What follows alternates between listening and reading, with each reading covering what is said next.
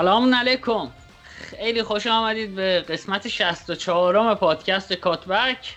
پادکست کاتبک هم می‌دونید دیگه یه پادکستی که ما چند تا جوون عشق فوتبال در مورد فوتبال حرف می‌زنیم. با محوریت فوتبال اروپا و تهیه کنندگی این پادکست هم به عهده مجموعه سسوت اسپورت که احتمالا دیگه همتون میشناسیدش. اگرم نمیشناسیدش یه فروشگاه ورزشی آنلاینه که لینکش توی توضیحات تمام اپیزودهای ما موجوده. و اگر لباس خواستید توپ خواستید هر چیزی که به حوزه ورزش مربوطه احتمالا می‌تونید اونجا تهیه کنید. من اول این اپیزود بذارید خیلی به قول شیرازی ها روده درازی نکنم. یه وایس یکی از مخاطبامون برامون فرستاده که قشنگ یه جون به هممون اضافه کرد. دوست داشتم که اول این اپیزود رو با اون وایس شروع کنیم. بریم بشنویمش و برگردیم.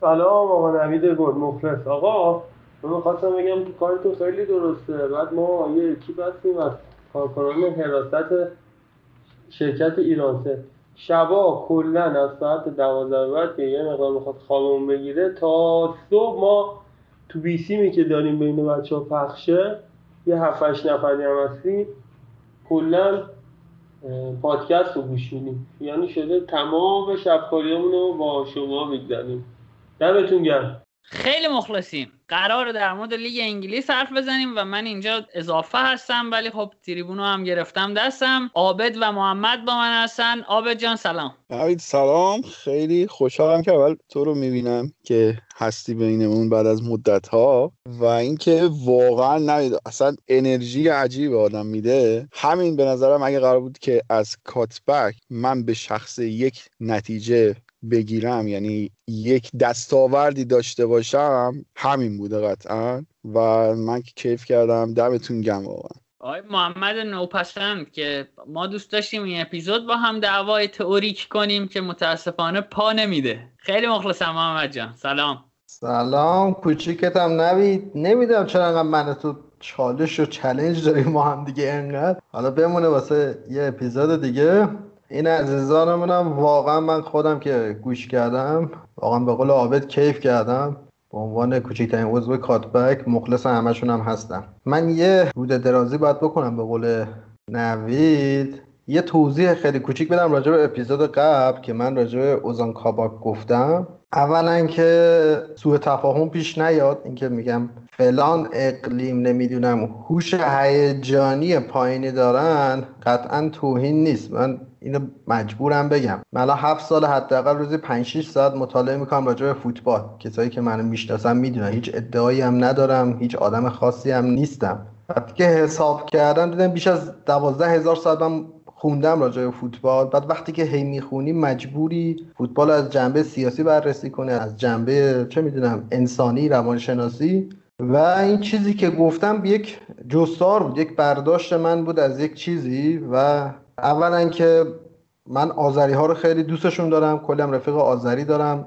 و دلیل ناراحتی اونا رو نمی‌دونم چون من به یک اگرم توهینی کردم به یک کشور همسایه بوده به کسی نبوده. همینجا از مردم ترکیه عذرخواهی می‌کنم اگر توهین شده. از مردم فرانسه هم عذرخواهی می‌کنم که گفتم کورت زوما کم مغز مردم آلمانم به خاطر اینکه گفتم رودیگر خنگه عذر می‌خوام.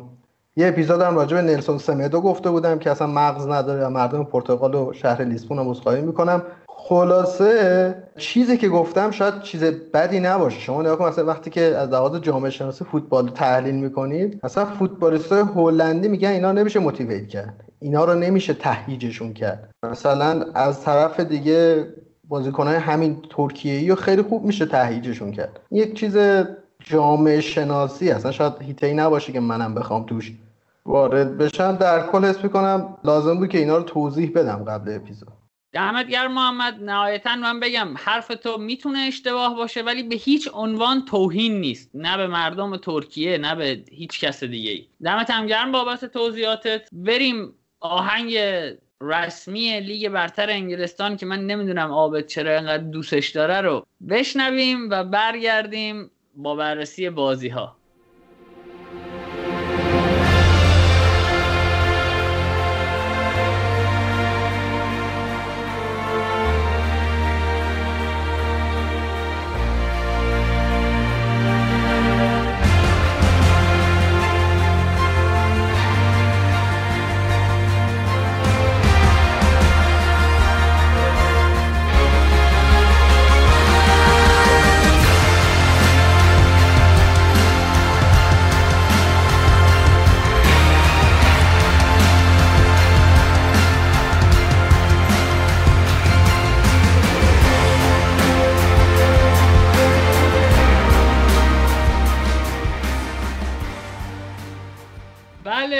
آهنگ رو هم گوش دادیم.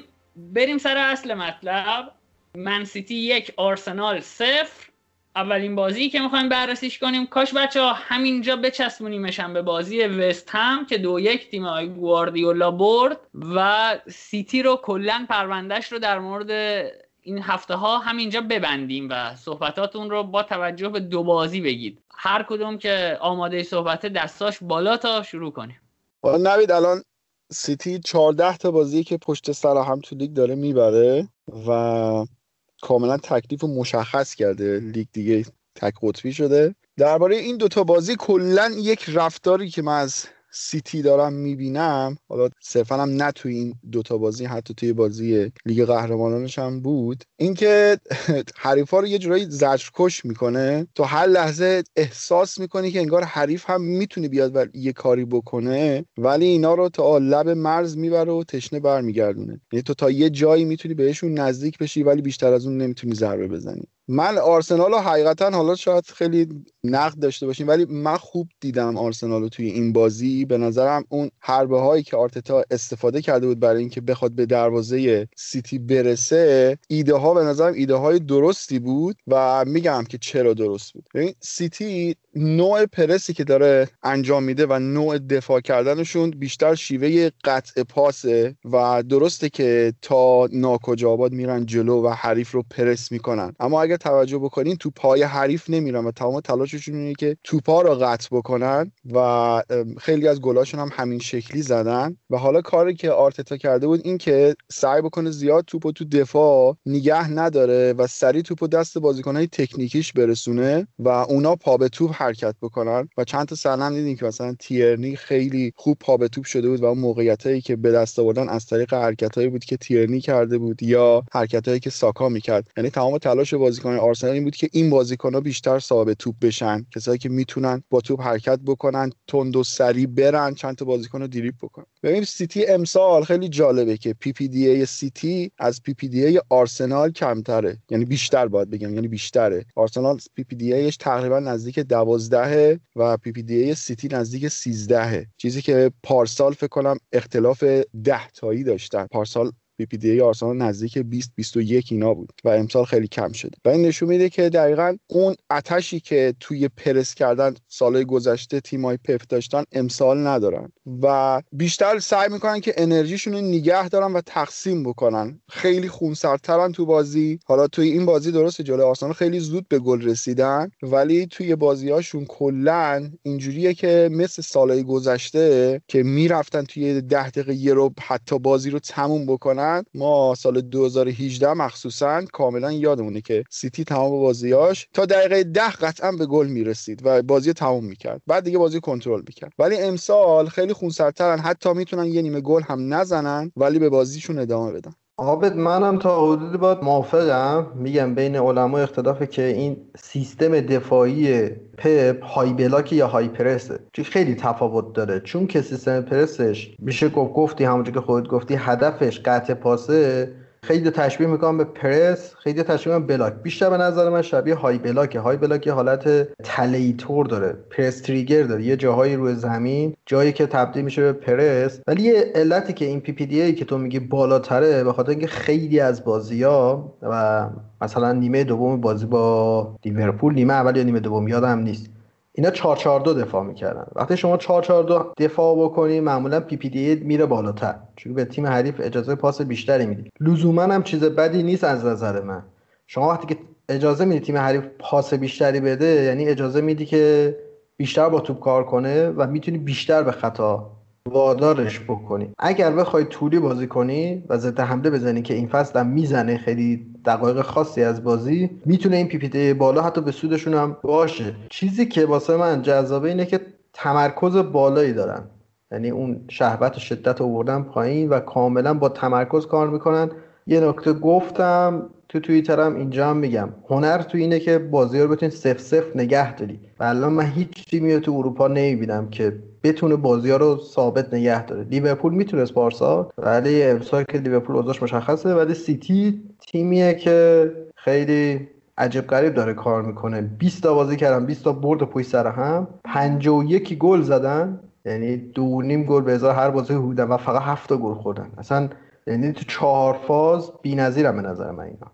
یه نکته ای که محمد گفت می‌تونه به سودشون هم باشه این PPDA بالا من چون قبلا هم در مورد PPDA گفتیم بگم دقیقا سیتی اون case یه که میشه گفت که آقا PPDA روی کیفیت دفاعی از کیفیت دفاعی چنان توضیحی به ما ارائه نمیده. الان PPDA سیتی توی این بازی بالاتر بوده ولی خب نه big chance به آرسنال داده دو شوت in box بیشتر نذاشته آرسنال بزنه که اونها block شده یکیش. counter attack نخورده و خب PPD سی باشه اصلا. یعنی این نشون میده هوشمندانه داره کار می‌کنه. و محمد یه چیز عجیبی که توی مخصوصا بازی آرسنال چشم منو گرفت کانسلو و شعاع حرکتی کانسلو بود. این بشر انگار من نمی‌دونم خسته نمیشه. یعنی مدام در رفت آمد مدام در حال دویدن سریع و هم در دفاع هم در حمله آدم مفیدیه. و یه نکته دیگه که من می‌خواستم اینجا بگم این که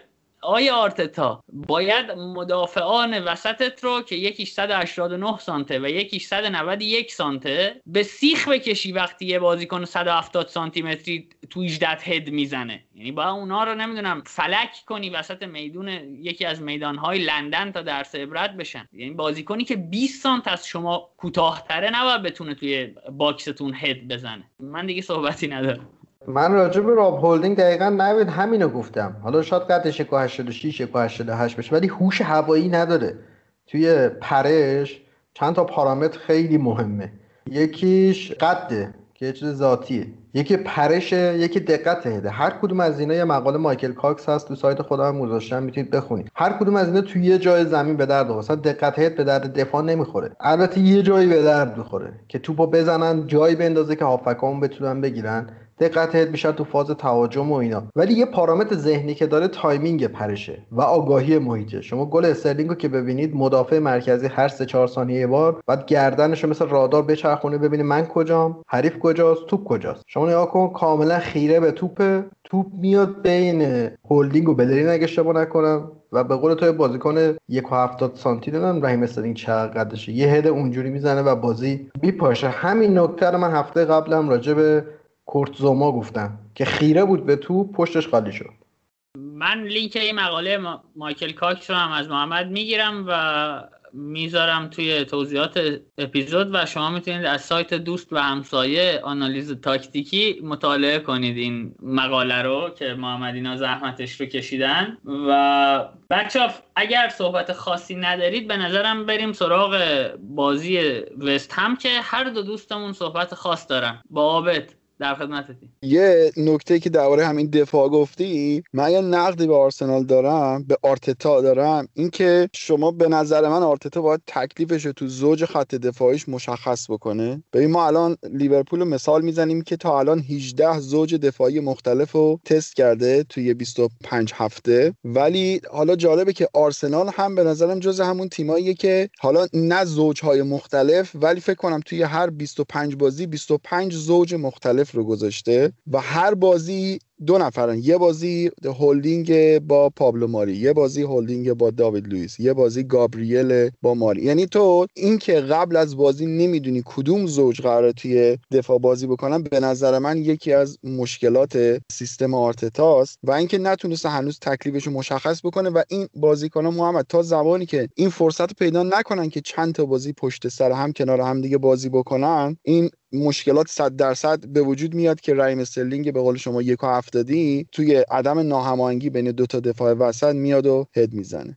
حالا عابد از لیورپول گفت و قطعا منظورش هم این بود که لیورپول مجبوره. ولی خب این وقتی شما مجبور نیستی من نمی‌فهمم دیگه دقیقا چرا باید این همه دستکاری کنی. توی تقریبا مهمترین خط بازی. و حالا میگم در مورد لیورپول اینجوریه که به یکی میگن که اگه وسط دریا کوسه بذاره دنباله چیکار می‌کنه؟ میگه میرم رو درخت. میگن درخت؟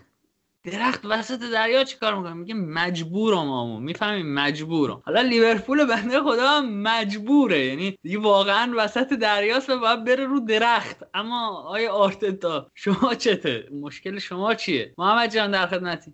آب نکته خوبی گفتی. حالا امیر اون اپیزود فکر کنم گفت من راجب سالیبا خیلی بحث داشتم. خب بعد رفتم راجبش تحقیق بکنم که ببینیم بنده خدا چیکار می‌کنه اندر احوالاتش چه شکلی و اینا. آماراش توی لیگ فرانسه عجیب غریبه.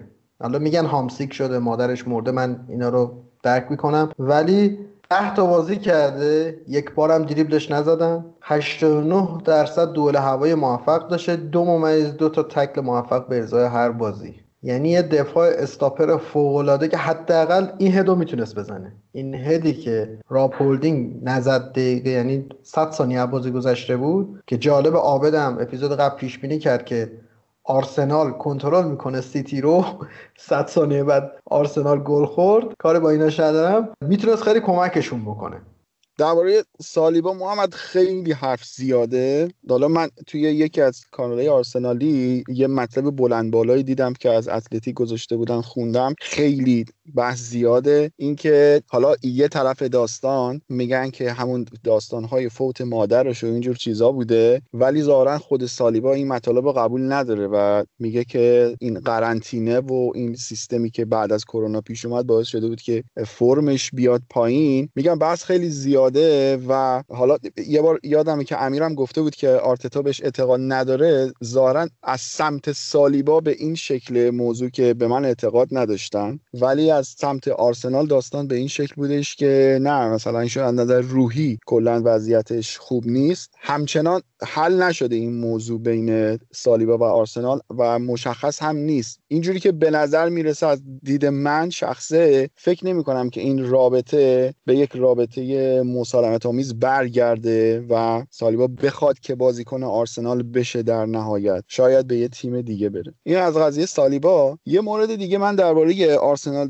داشتم قضیه اودگارده که من یه بحثی دارم این که وجود اودگارد و امیل اسمی در یک زمان واحد توی ترکیب یک سری به شما مزیت ها میده ولی از نظر من مذراتش خیلی بیشتره. کلا که اصلا وجود اودگارد به نظرم عملکرد امیل اسمی رو تحت تاثیر قرار داده. یعنی حالا فعلا میشه گفت شاید بگیم که چون که حالا امیل اسمی سنش پایینه و اینا می‌تونه خودش رو یواش یواش جمع جور بکنه ولی عملکردش از اونجایی که احساس می‌کنی یکی رقیب پیدا کرده یک مقدار تحت تحت تاثیر قرار گرفته و افت کرده و اینکه وجودشون هر دوتا با هم به شدت آرسنال رو از نظر دفاعی تضعیف می‌کنه. یعنی خط اولشون اصلا کار نمی‌کنه و خیلی راحت حریف میاد رو دروازه.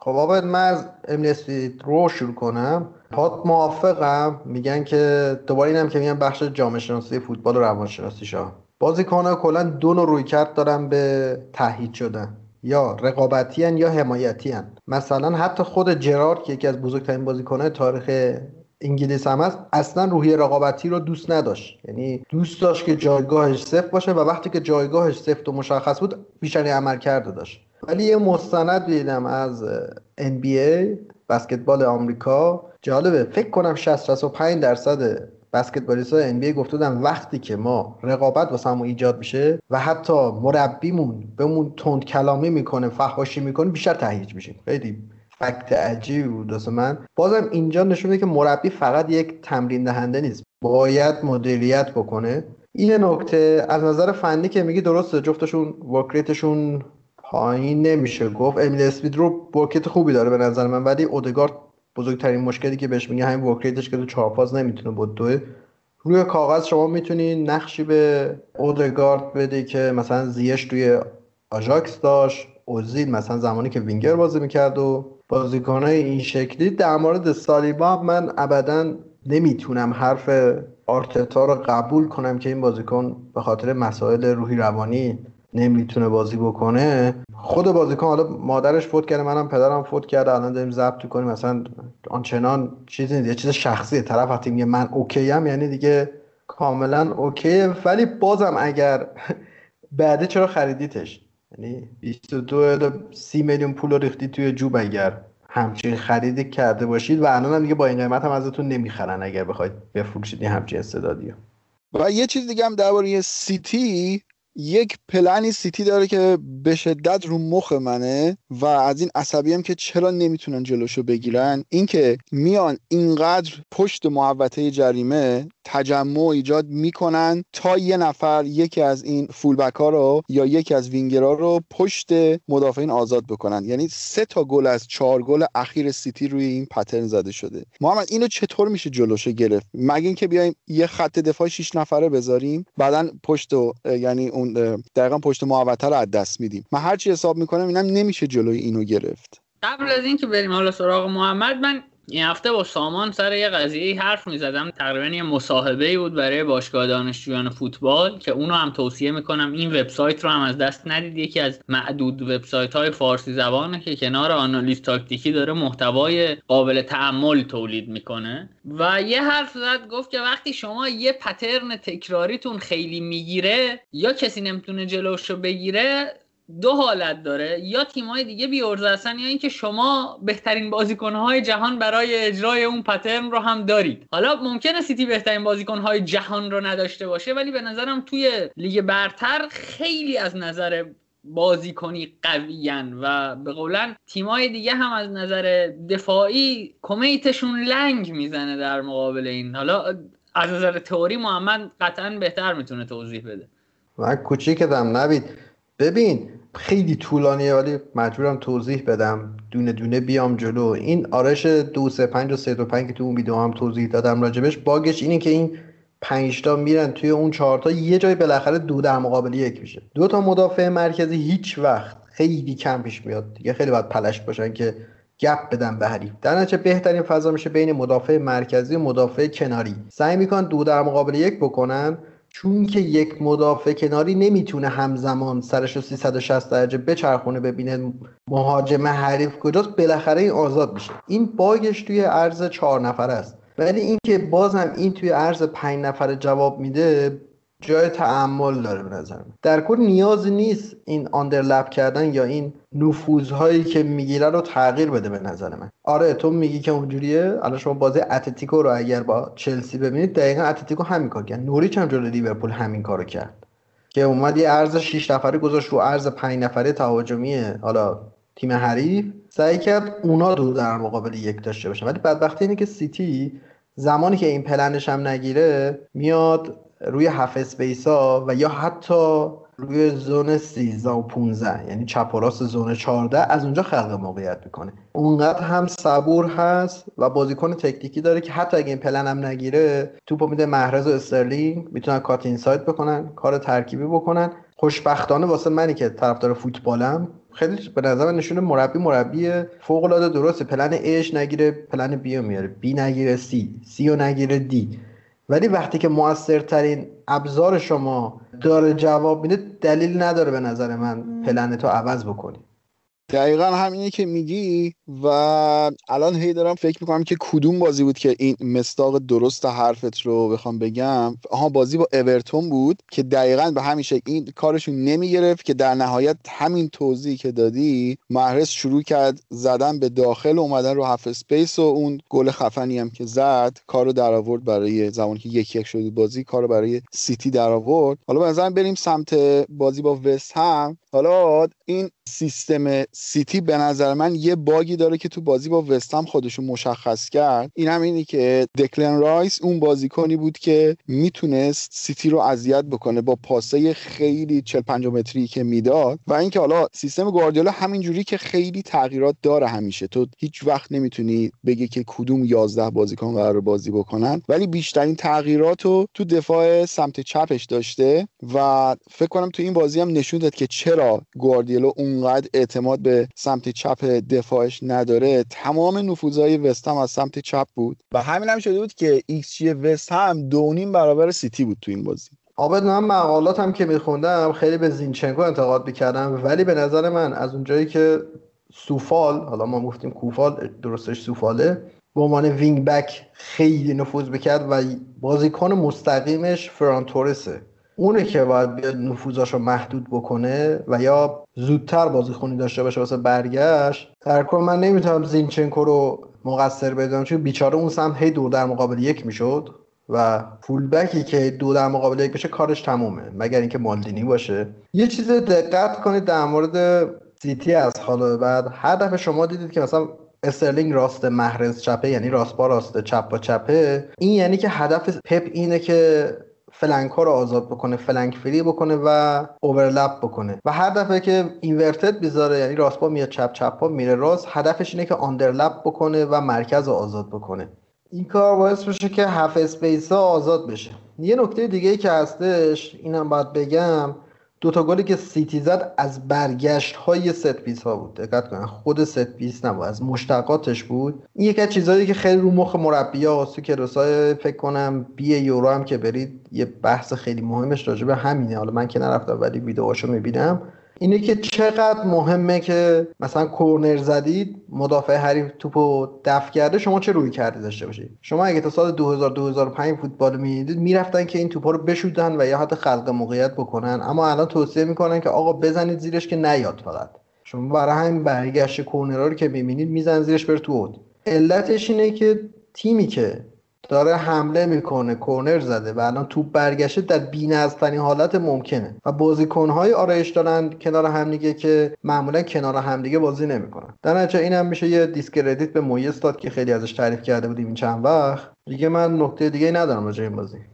آره حالا این دفعه درباره سیتی هم خیلی صحبت کردیم. یه نکته دیگه هم که ما به رودری خیلی انتقاد کردیم ولی جالبه که رودری امسال تو لیگ بیشترین build-up منجر به گل داشته. تا الان 13 build-up منجر به گل داشته. حالا تو بخش منچستر درباره هری مگوایر میگم. من با ذکر این نکته که الان وسط بازی اینتره و من الان سر این ضبط این اپیزودم بگم که اینتر هم دقیقه یک گل زده و خدا رو شکر. و حالا در مورد بازی با وست هم من فقط یه چیزی می‌خوام در مورد این بازی بگم که اگر یکی از من سوال کنه شماره هشت مؤثر به چه بازیکنی میگن؟ میگم برو این بازی رو ببین سوچک. هر کسی از من این تعریف رو بخواد فقط با سوچک می‌تونم بهش بفهمونم قشنگ که چیه این آدم. در هر سه فاز build-up شرکت داره در هر فاز build-up زمانی که فضاها تنگ میشه خودش رو به عنوان یک option پاس به بازیکن زیر پرس معرفی می‌کنه. هر موقع در محوطه جریمه احتیاجش دارن در محوطه جریمه حریف هر موقع در محوطه جریمه خودی احتیاجش دارن برای بلاک شوت حضور داره و من فکر کنم آرزوی هر تیمیه که یه بازیکن این چنینی داشته باشه. حالا در سطح مختلف فرق می‌کنه ولی برای یه تیم میانه جدولی نعمته نعمته که الان البته وست هم, دیگه میانه جدولی هم محسوب نمیشه.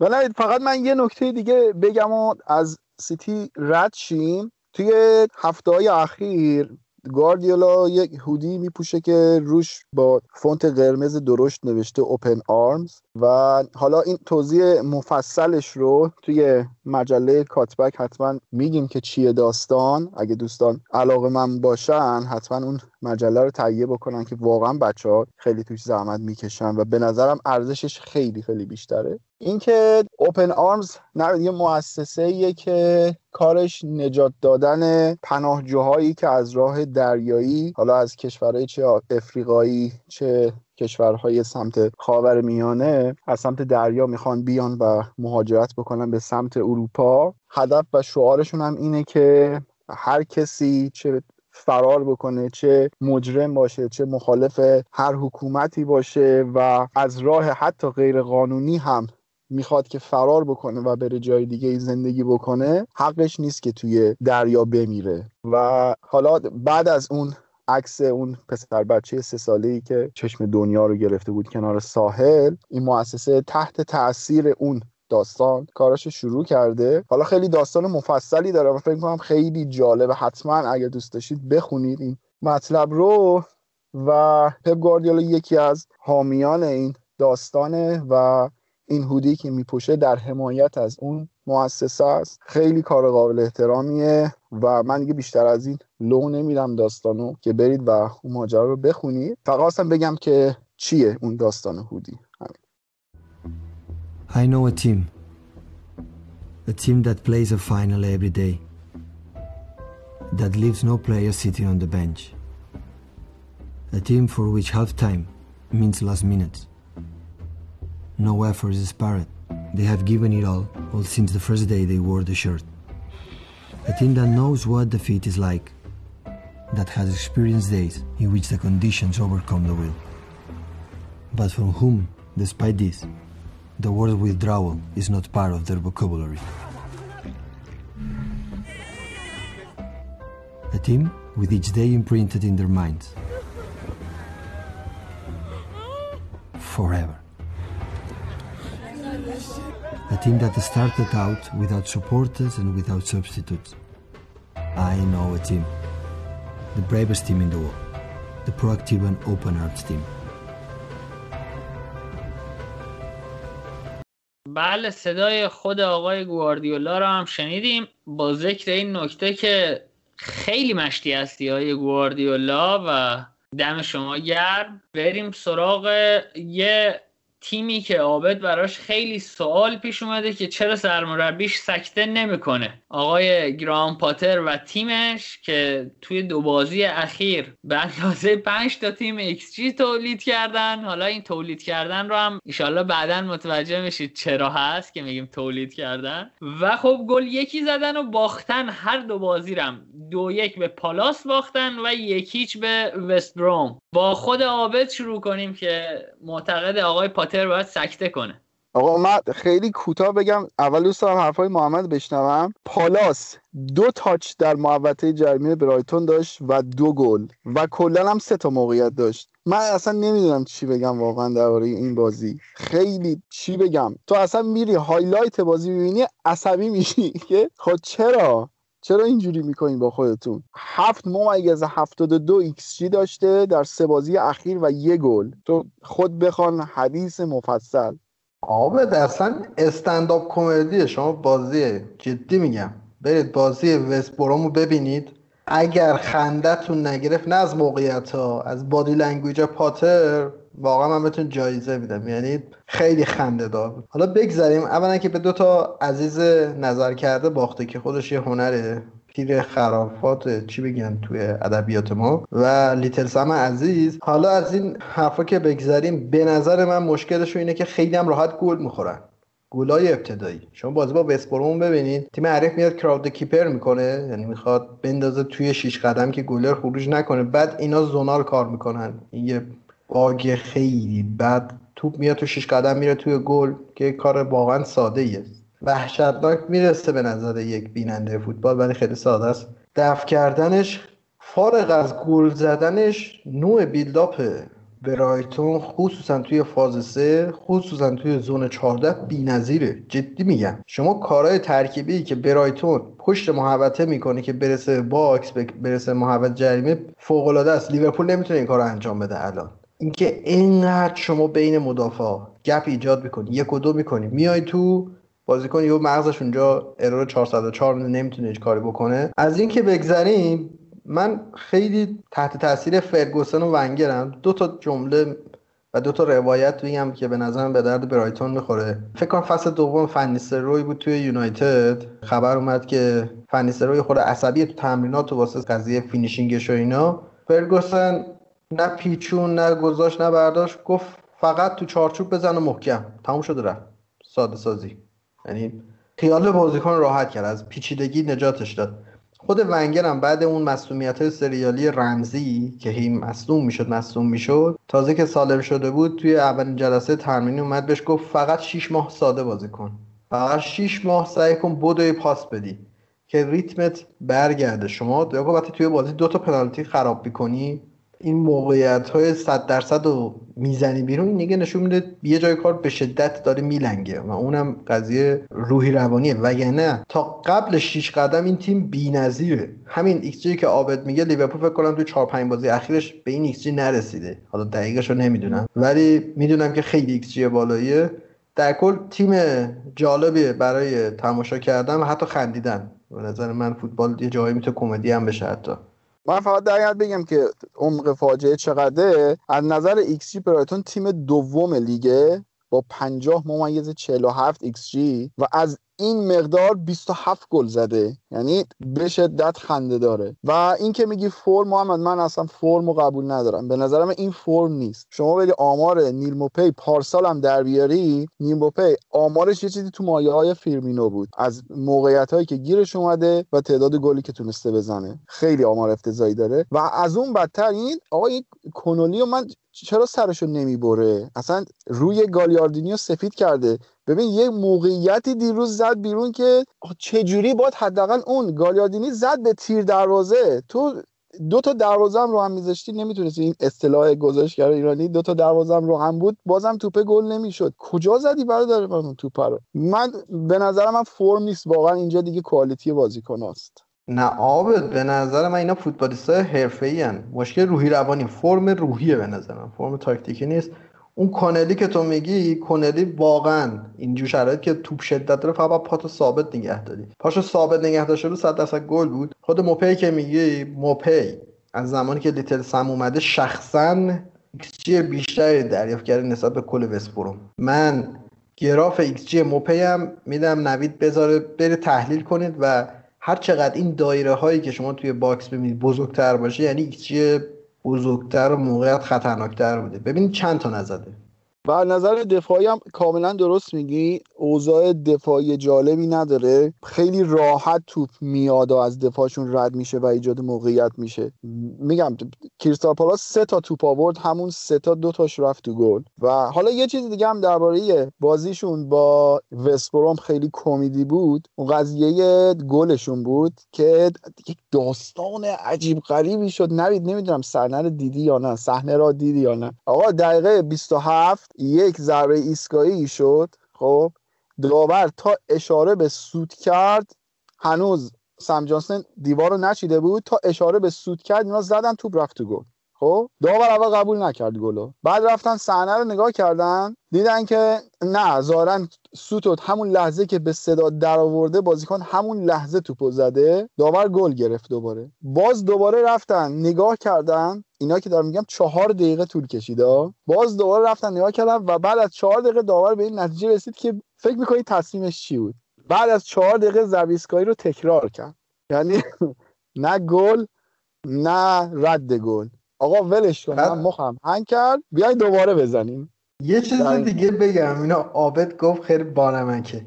یه جا توی وار بهش میگن آقا آفسایده. جالبه که این دوتا بازیکنی که میگن تو آفسایده پشت بازیکنهای خط آره.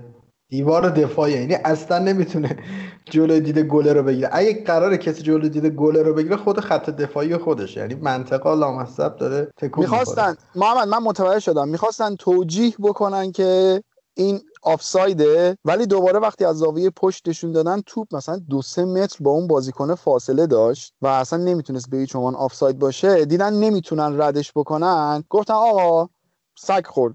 از اول بزنید اصلا یعنی چهار دقیقه از زمان بازی گم شد. بله بریم من یه حرفی ندارم. رد شیم. حالا محمد در مورد کارهای ترکیبی تیم پاتر و اینا صحبت کرد. من یه چیزی که توی دو سه تا بازی از برایتون دیدم یه سویچ عجیب و غریب بوده که توی فاز حمله یا ترانزیشنی که توپ رو به دست میارن اینا ترکیبشون یه فرمیشن عجیب غریبی پیدا می‌کنه میشه سه دو سه دو. و اون دو نفره که خط جلو بازی می‌کنن تمام فضا رو از دراب بک کردن یک نفر که اضافه میشه بهشون و عقب می‌کشه پیدا می‌کنن یعنی من حقیقتا نمونه این پترن رو خیلی نمی‌بینم جایی و اینم به نظر من کردیت داره برای آقای گرام پاتر که داره با یه مشت بازیکن متوسط همچین کارهایی می‌کنه.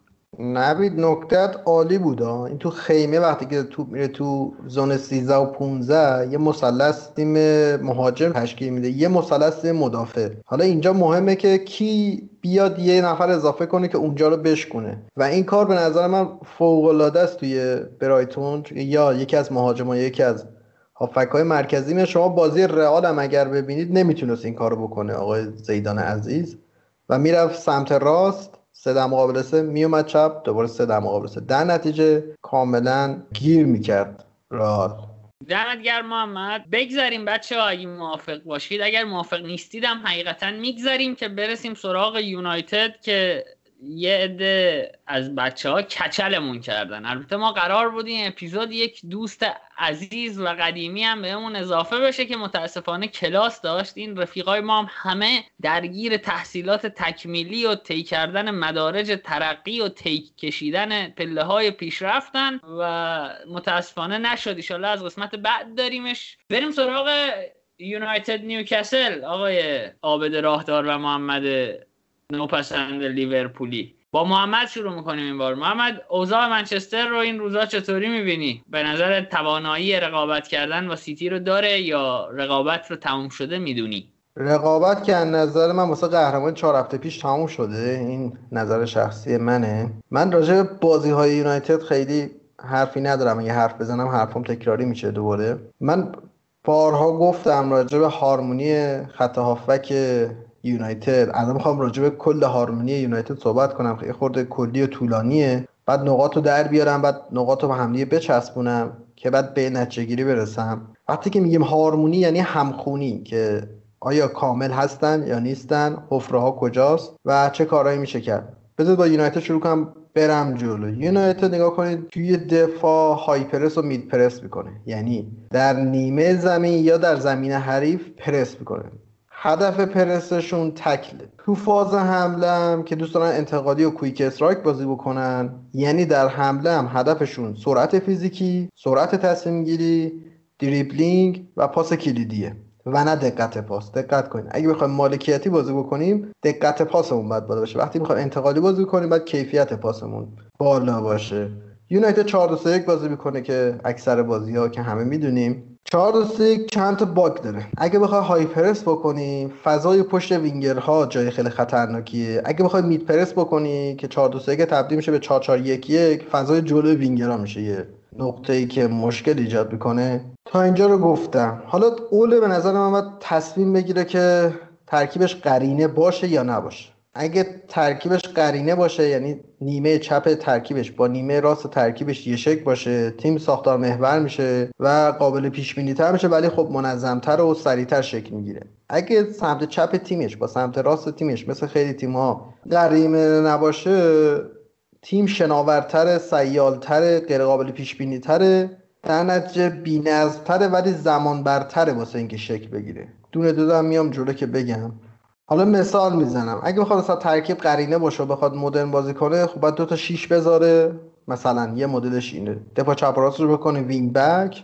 و دو تا شیش تخریبی هم داشته باشه. اگه قرینه نباشه مثلا باید شبیه کاری باشه که اوله می‌کنه. که مثلا وان بیساکا سمت راست ایستا بشه پوگبا بشه هشت بره جلو. اون ور سمت چپ مثلا ماتیچ ایستا بشه. تلس یا لوکشا مثلا بشه wing back.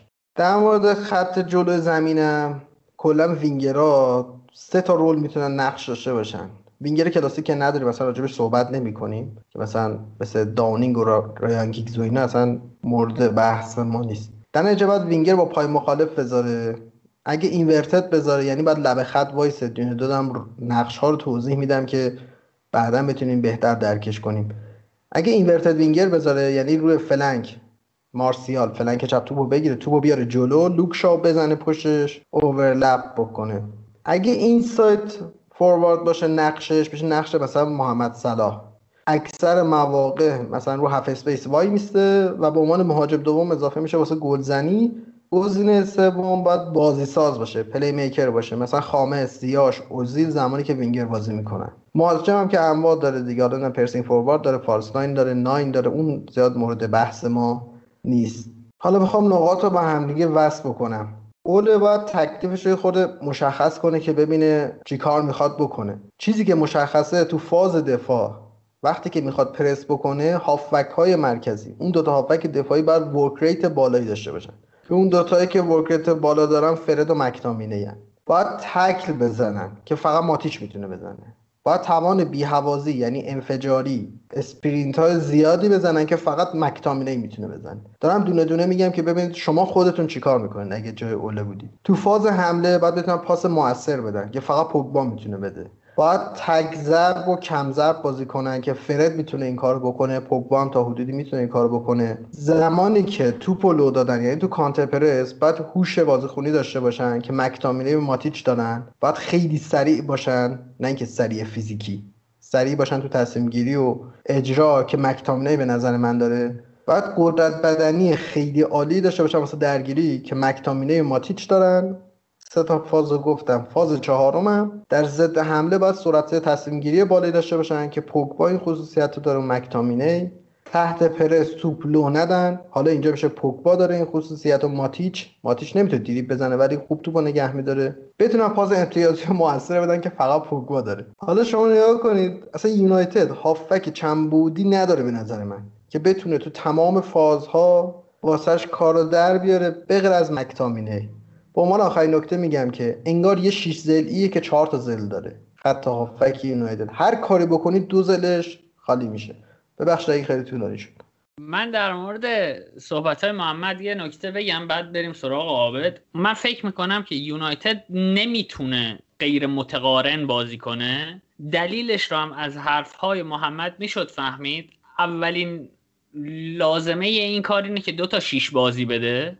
و دومین لازمه تیم اینه که بتونه شرایطی رو فراهم کنه که اگر برونو فرناندز destination یا مقصد پاسه کسی توانایی رسوندن توپ به اون رو داشته باشه و آقای اوله گونار سولشر هرگز حاضر نیست دونی فندبیک رو به عنوان شیش بازی بده. یعنی من فکر کنم مهمترین ایرادی که توی این تیم وجود داره اینه که سر شیش بازی دادن به فندبیک هم ریسک نمی‌کنه که شاید این اتفاق بیفته. دلیل اینکه قبلا هم گفته بودم باید از ماتا بیشتر از دنیل جیمز استفاده بشه اینه که آقا هدف منچستر یونایتد رسوندن توپ توی زونهای 14 و 11 مثلا به آقای برونو فرناندزه و در فازهای غیر ترنزیشن کسی نیست توی این تیم که توانایی این رو داشته باشه که این کار رو انجام بده. و ماتا توانایی این کار رو داشته. و فندویک هم فکر می‌کنم اگه ریسک کنن و شیش بازیش بده توانایی این کار رو داره. ببین داستانی که منچستر داره اینه که تو می‌تونی بیای بشینی و همه این داده ها و این اطلاعات رو نگاه بکنی و به یک دوراهی بزرگ می‌رسی که ما همچنان با اوله ادامه بدیم یا بیایم و این همکاری رو در انتهای فصل تمامش بکنیم. شما یک ترکیب بالغی می‌بینی که یواش یواش دیگه شکل گرفته بازیکناش با تجربه شدن. جووناش تقریبا دیگه جوونیشون رو کردن و از الان دیگه باید به کارایی برسن و پخته تر بازی بکنن. و از طرف دیگه نمی‌تونید مدیریت اولرم دست کم بگیری تو این مدت که تونسته تیم رو به یه همچین نقطه ای برسونه. ولی بعد میای می‌بینی که خب اگر ما بخوایم از این مرحله عبور بکنیم و یک قدم جلوتر برداریم حالا اینجا نیازه که به قول تو تکلیفمون رو مشخص بکنیم و حالا یا یک دستیار خبره استخدام بکنیم که بتونه به ما راهکارهای بیشتری بده یا اینکه یه گزینه انتخاب بکنیم که خب حالا ما بیایم با توجه به بازیکنهایی که داریم و ترکیبی که داریم بیایم و یک مربی رو بیاریم که فلسفه مشخصتری داره حالا بر اون اساس کار بکنیم. ببین داستانی که یونایتد داره اینه که شما الان بریم مثلا average position کل فصلشون هم در بیاری می‌بینی که همون سیستم و همون یازده نفری که میرن با اون آرایش اول تو اکثر زمان بازی همون آرایش رو حفظ کرده و حالا نه این بگم credit نه ضعفه. منظورم اینه که یونایتد بسیار ساده بازی می‌کنه و این در ادامه می‌تونه مشکل ساز بشه. مرکز ثقل تمام این داستان ها اون دو نفریه که وسط می‌ذاره دابل پیوتیه که همیشه توی سیستمش می‌ذاره. ببین تا الان یونایتد پنج زوج مختلف رو اونجا تست کرده و حالا هر کدوم از اینا عملکرد جدایی داشتن. زوجا این شکلی بوده که پوگبا ماتیچ پوگبا مکتامینی فرد مکتامینی فرد ماتیچ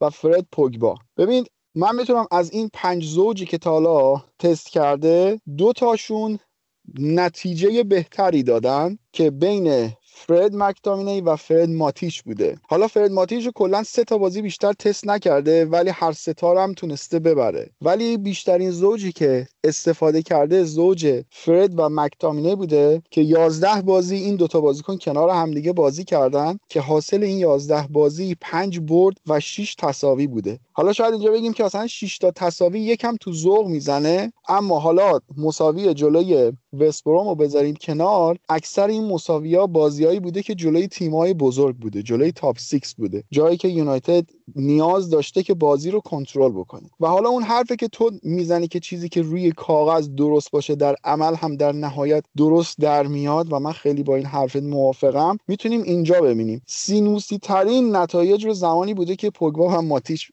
بازی کردن. یعنی خیلی راحت باختن و بعضی مواقع هم خیلی راحت بردن. نمی‌شد که خیلی رو اون زوج حساب کرد. ولی زوج فرد و مکتانه به نظر من چیزیه که روی کاغذ درسته. حالا تا اینجا من این سوالم ازتون دارم که به نظرتون باید همچنان با اوله ادامه داد یا باید تغییرات ایجاد کرد؟ من قبول دارم خیلی پیشرفت داده یونایتد رو ولی در این حد دارم میگم که اگر ما بخوایم با یک غولی مثل سیتی الان رقابت بکنیم صرفا با هزینه کردن اضافه چه می‌دونم الان بریم اگه دورتموند سهمیه نگرفت بریم هالند رو بخریم یا بریم همون سانچو رو بیاریم. آیا با خرید اوله به نظرتون می‌تونه بیاد و با پپ رقابت بکنه یک جام بیاره یا توی چمپیونز لیگ سال بعد مدعی جدی باشه؟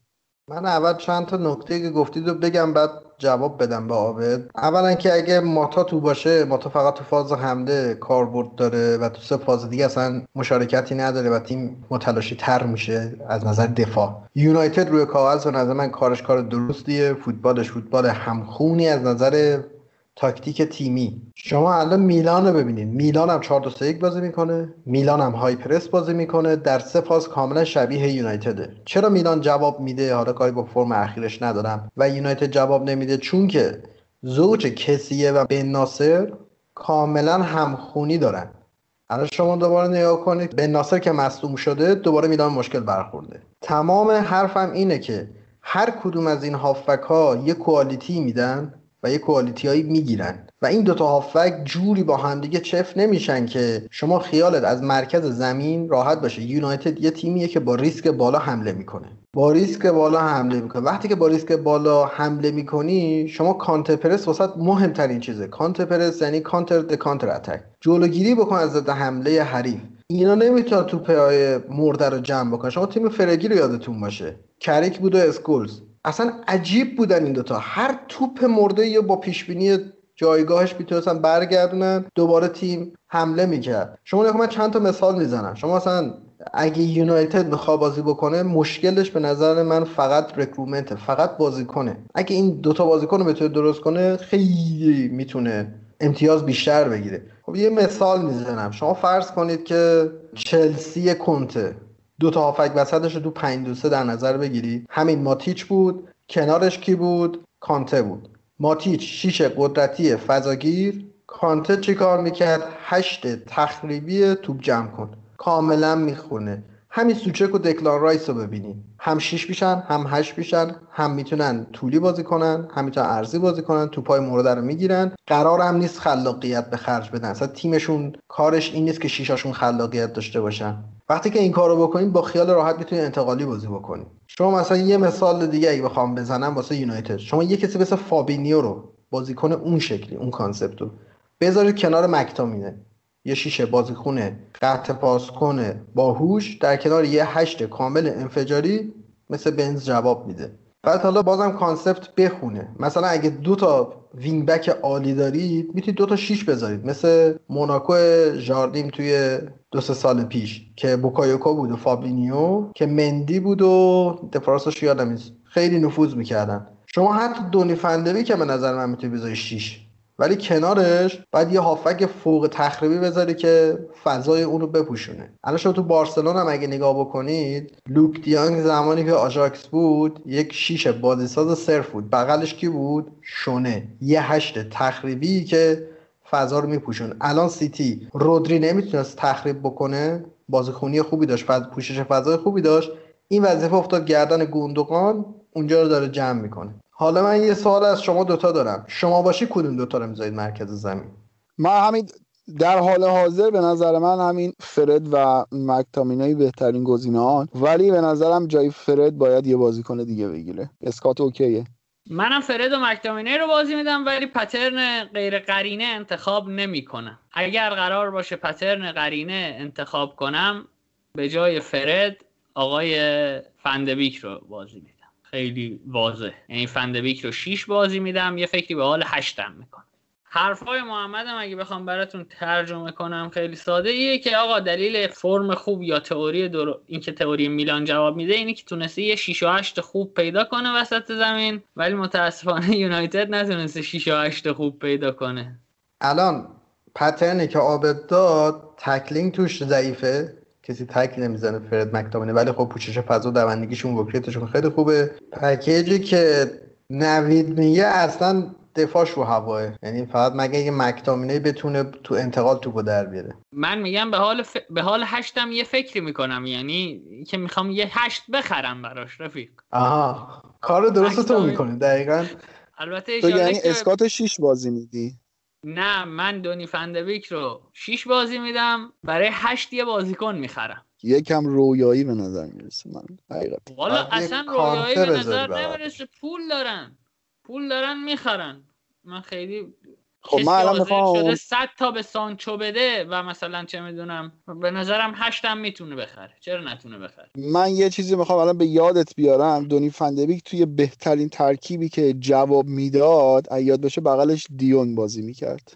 من سر اینکه دونی اونجا. هشت خوبیه اصلا چی ندارم. من فرض رو بر این اساس گذاشتم که می‌خوام قرینه بازی نکنم. در واقع پترنام غیر قرینه باشه دو, دو طرف زمین. اگر بخوام قرینه بازی نکنه تیمم به هیچ وجه فندویک رو شیش بازی نمیدم. البته یه نکته راجع به دونی فندبیک بگم. این اول شیش بازی ساز بود بعد هشت دونده شد بعد شد ده توی آخرین فصلش. بازم نکته اینه که دونی فندبیک هم بذاری توی 4 2 3 1 یا باید نفوذ فولبکش رو محدود بکنی. یا اینکه یک 6 یا یک 8 بسیار تخریبی و فیزیکی بذاری کنارش. هر کاری که بکنید این دوتا بازیکن اون توانایی ندارن که چهار تا بازیکن عقب و خیلی خوشگل وصل کنن به چهار تا بازیکن جلو و بتونن سوپاپ اطمینان چهار تا بازیکن جلو باشن برای بیلداپ با ریسک بالایی که یونایتد داره. این تمام حرفی بود که من زدم.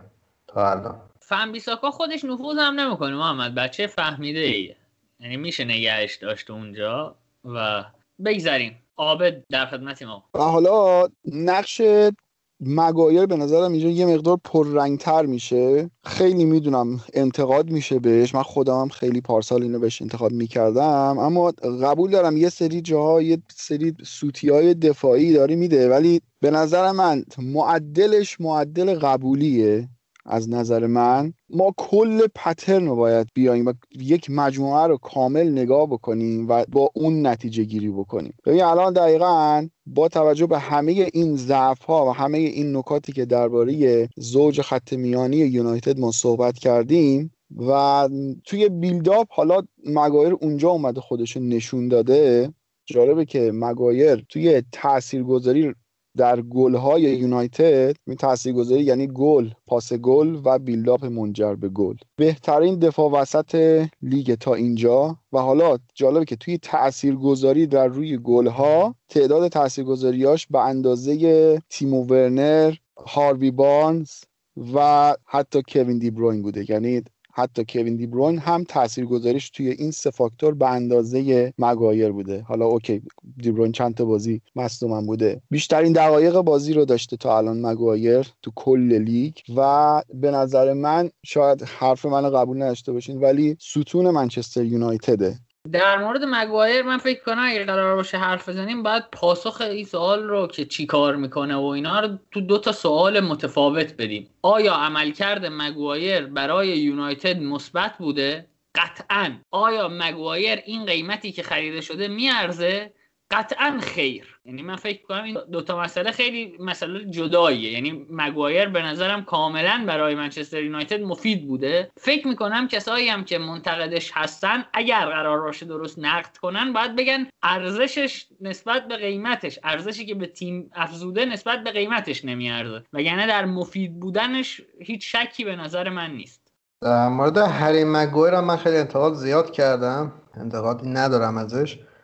دیگه. ولی به نظر من کسی که جلوش و کنارش دو تا هافبک ناهمگون و در کنارش لوک بازی می‌کنن واقعا کار سختی داره. و حقیقتا بهترین پرسش و استنتاج هم به نظر من نوید بود که کاملا درست نظر من.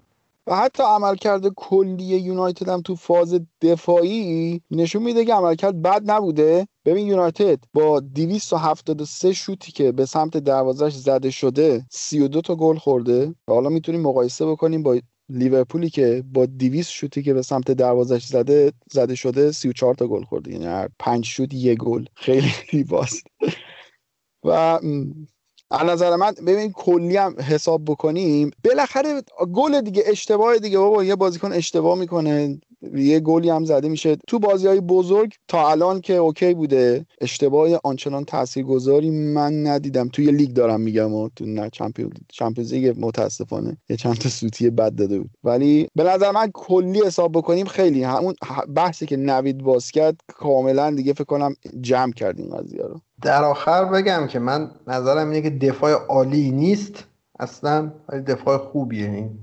به نظر من این دوتا رو از هم تفکیک کرد. حالا من یک آمار دیگه هم که بدم توی لانگ پس یعنی تو پای بلند منچستر رتبه 19 همه لیگو داره. یعنی مشخصه که روی زمین داره بازی می‌کنه. و یه چیز دیگه هم که منچستر سیستمش داره اینه که تمرکزش رو می‌ذاره روی گوشه ها تمام نیتش هم اینه که برونو رو در بهترین موقعیت و در خلوتترین جای ممکن توی فضا بهش توپ برسونه. که این باگ هم اومد توی بازی با وستبروم خودشون نشون داد که وستبروم خیلی خونسرد و بدون اینکه پنیک بزنه میومد و همیشه دو نفر کاملا بازی رو رها کرده بودن و فاصله تقریبا مثلا یک متری تا دو متری خودشون رو با برونو حفظ می‌کردن و نمیذاشتن که فضا بهش برسه. یعنی نشون میده که اگر فولبک های شما و دفاع های کناری شما عملکرد خوبی جلوی وینگرهای یونایتد داشته باشن شما می‌تونی یونایتد رو متوقف بکنی. اینکه فقط وسط زمین و فضای خالی به برونو ندی. خب بچه ها بگذریم از این و پرونده یونایتد رو هم ببندیم. من یه سوال ازتون می‌پرسم. بعد از حرف زدن در مورد این سوال پرونده بازی ها رو کلا ببندیم و بریم سراغ پرونده ویژه‌ای که قرار در مورد قراردادها داشته باشیم و توضیحاتی که محمد آماده کرده برامون. پیش از اینکه بریم استراحت و اینا آیا محمد نوپسند آیا عابد راهدار؟ هازن هتل چه مرگش شده؟ بنده خدا. من خار در چشم استخوان در گلو دارم ابراز نارضایتی می‌کنم از وضعیت آقای هازن هتل. من خودم بخوام توضیح بدم. نوید یکم سیاسی میشه خیلی شخصیه البته.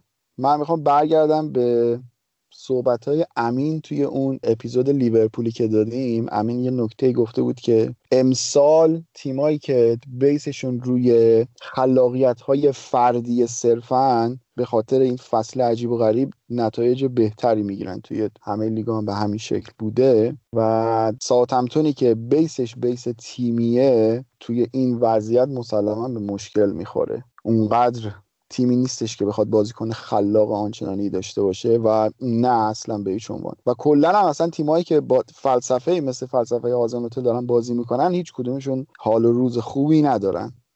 به نظر من کلا فرم بد و روی کرد مربی و تصمیمات اشتباه خود حاضر هتله از اون بازی نوهیچی که نمی‌تونه تمپو و شدت بازی رو تنظیم بکنه تا بازی های بعدی که نمی‌دونه کجا مثل فصول قبل یا نیفست اول با ریسک بازی کنه کجا کم ریسک بازی کنه. من این discredit رو به خود هازنهوتل میدم. هرچند که فلسفه های چهارفاز آلمان که ما میگیم خیلی ثباتی آنچنان ندارن. شما مشکلات رو ببینید لایپزیگ رو ببینید همین میلان رو حتی ببینید جز نقاط ضعفشه که به نظر من نیاز داره یه آدمی مثل کلوپ دورتموند باشه بالای سر تیم که بتونه این شدت و تمپو رو به نظر من چه از لحاظ روانی چه سرعت چه تاکتیک تنظیم بکنه.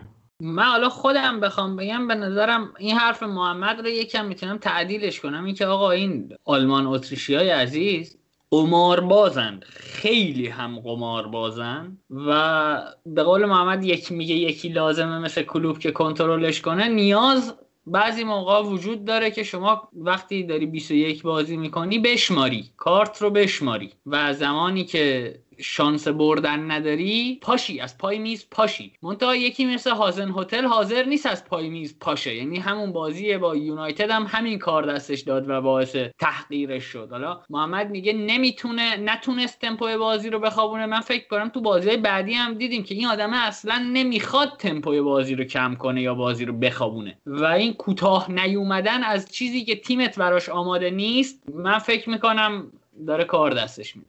یه نکته دیگه هم اضافه کنم اینکه شما همیشه سریعی بدوی مثلا یک کانسپت دارم میدم دلیل بر این نیست که توی یک مسیری شما همیشه اول میشی. دو تا مصاحبه میگم از یه ورزش دیگه نتیجه گیری با خودتون ببین شما تو زندگی کدوم انتخاب می‌کنی. به میشال شماخر گفتن که تو چرا همیشه اول میشی؟ گفت جاهایی که همه ترمز می‌کنن من گاز میدم. به فتر گفتن تو علت موفقیتت چیه؟ گفت من خیلی خوب میدم کجاها ترمز بکنم. به نظر من یه مربی مثل یه راننده میمونه. بعد بدونه که کجاها باید ترمز بکنه و این شدت و تمپو رو بخوابونه. همونطوری که لیورپول از این خرد کلوب و اینکه تونست خیلی جاها ترمز بکنه سود و منفعت خیلی زیادی برد. و اینکه محمد من می‌خوام رفرنس بدم به یکی از جمله های خودت که این کلا فلسفه پست مدرن و مربیای پست مدرن کلا زیاد اهل ترمز و اینا نیستن. خیلی بیشتر اهل گازن. دمتون گرم رفقا. فکر کنم بریم یه استراحتی کنیم. رفقا هم یه آهنگ از خواننده مورد علاقه من گوش بدن. اینجا زور زیاده واقعا. از خانم امیلی عزیز برمیگردیم با پرونده ویژم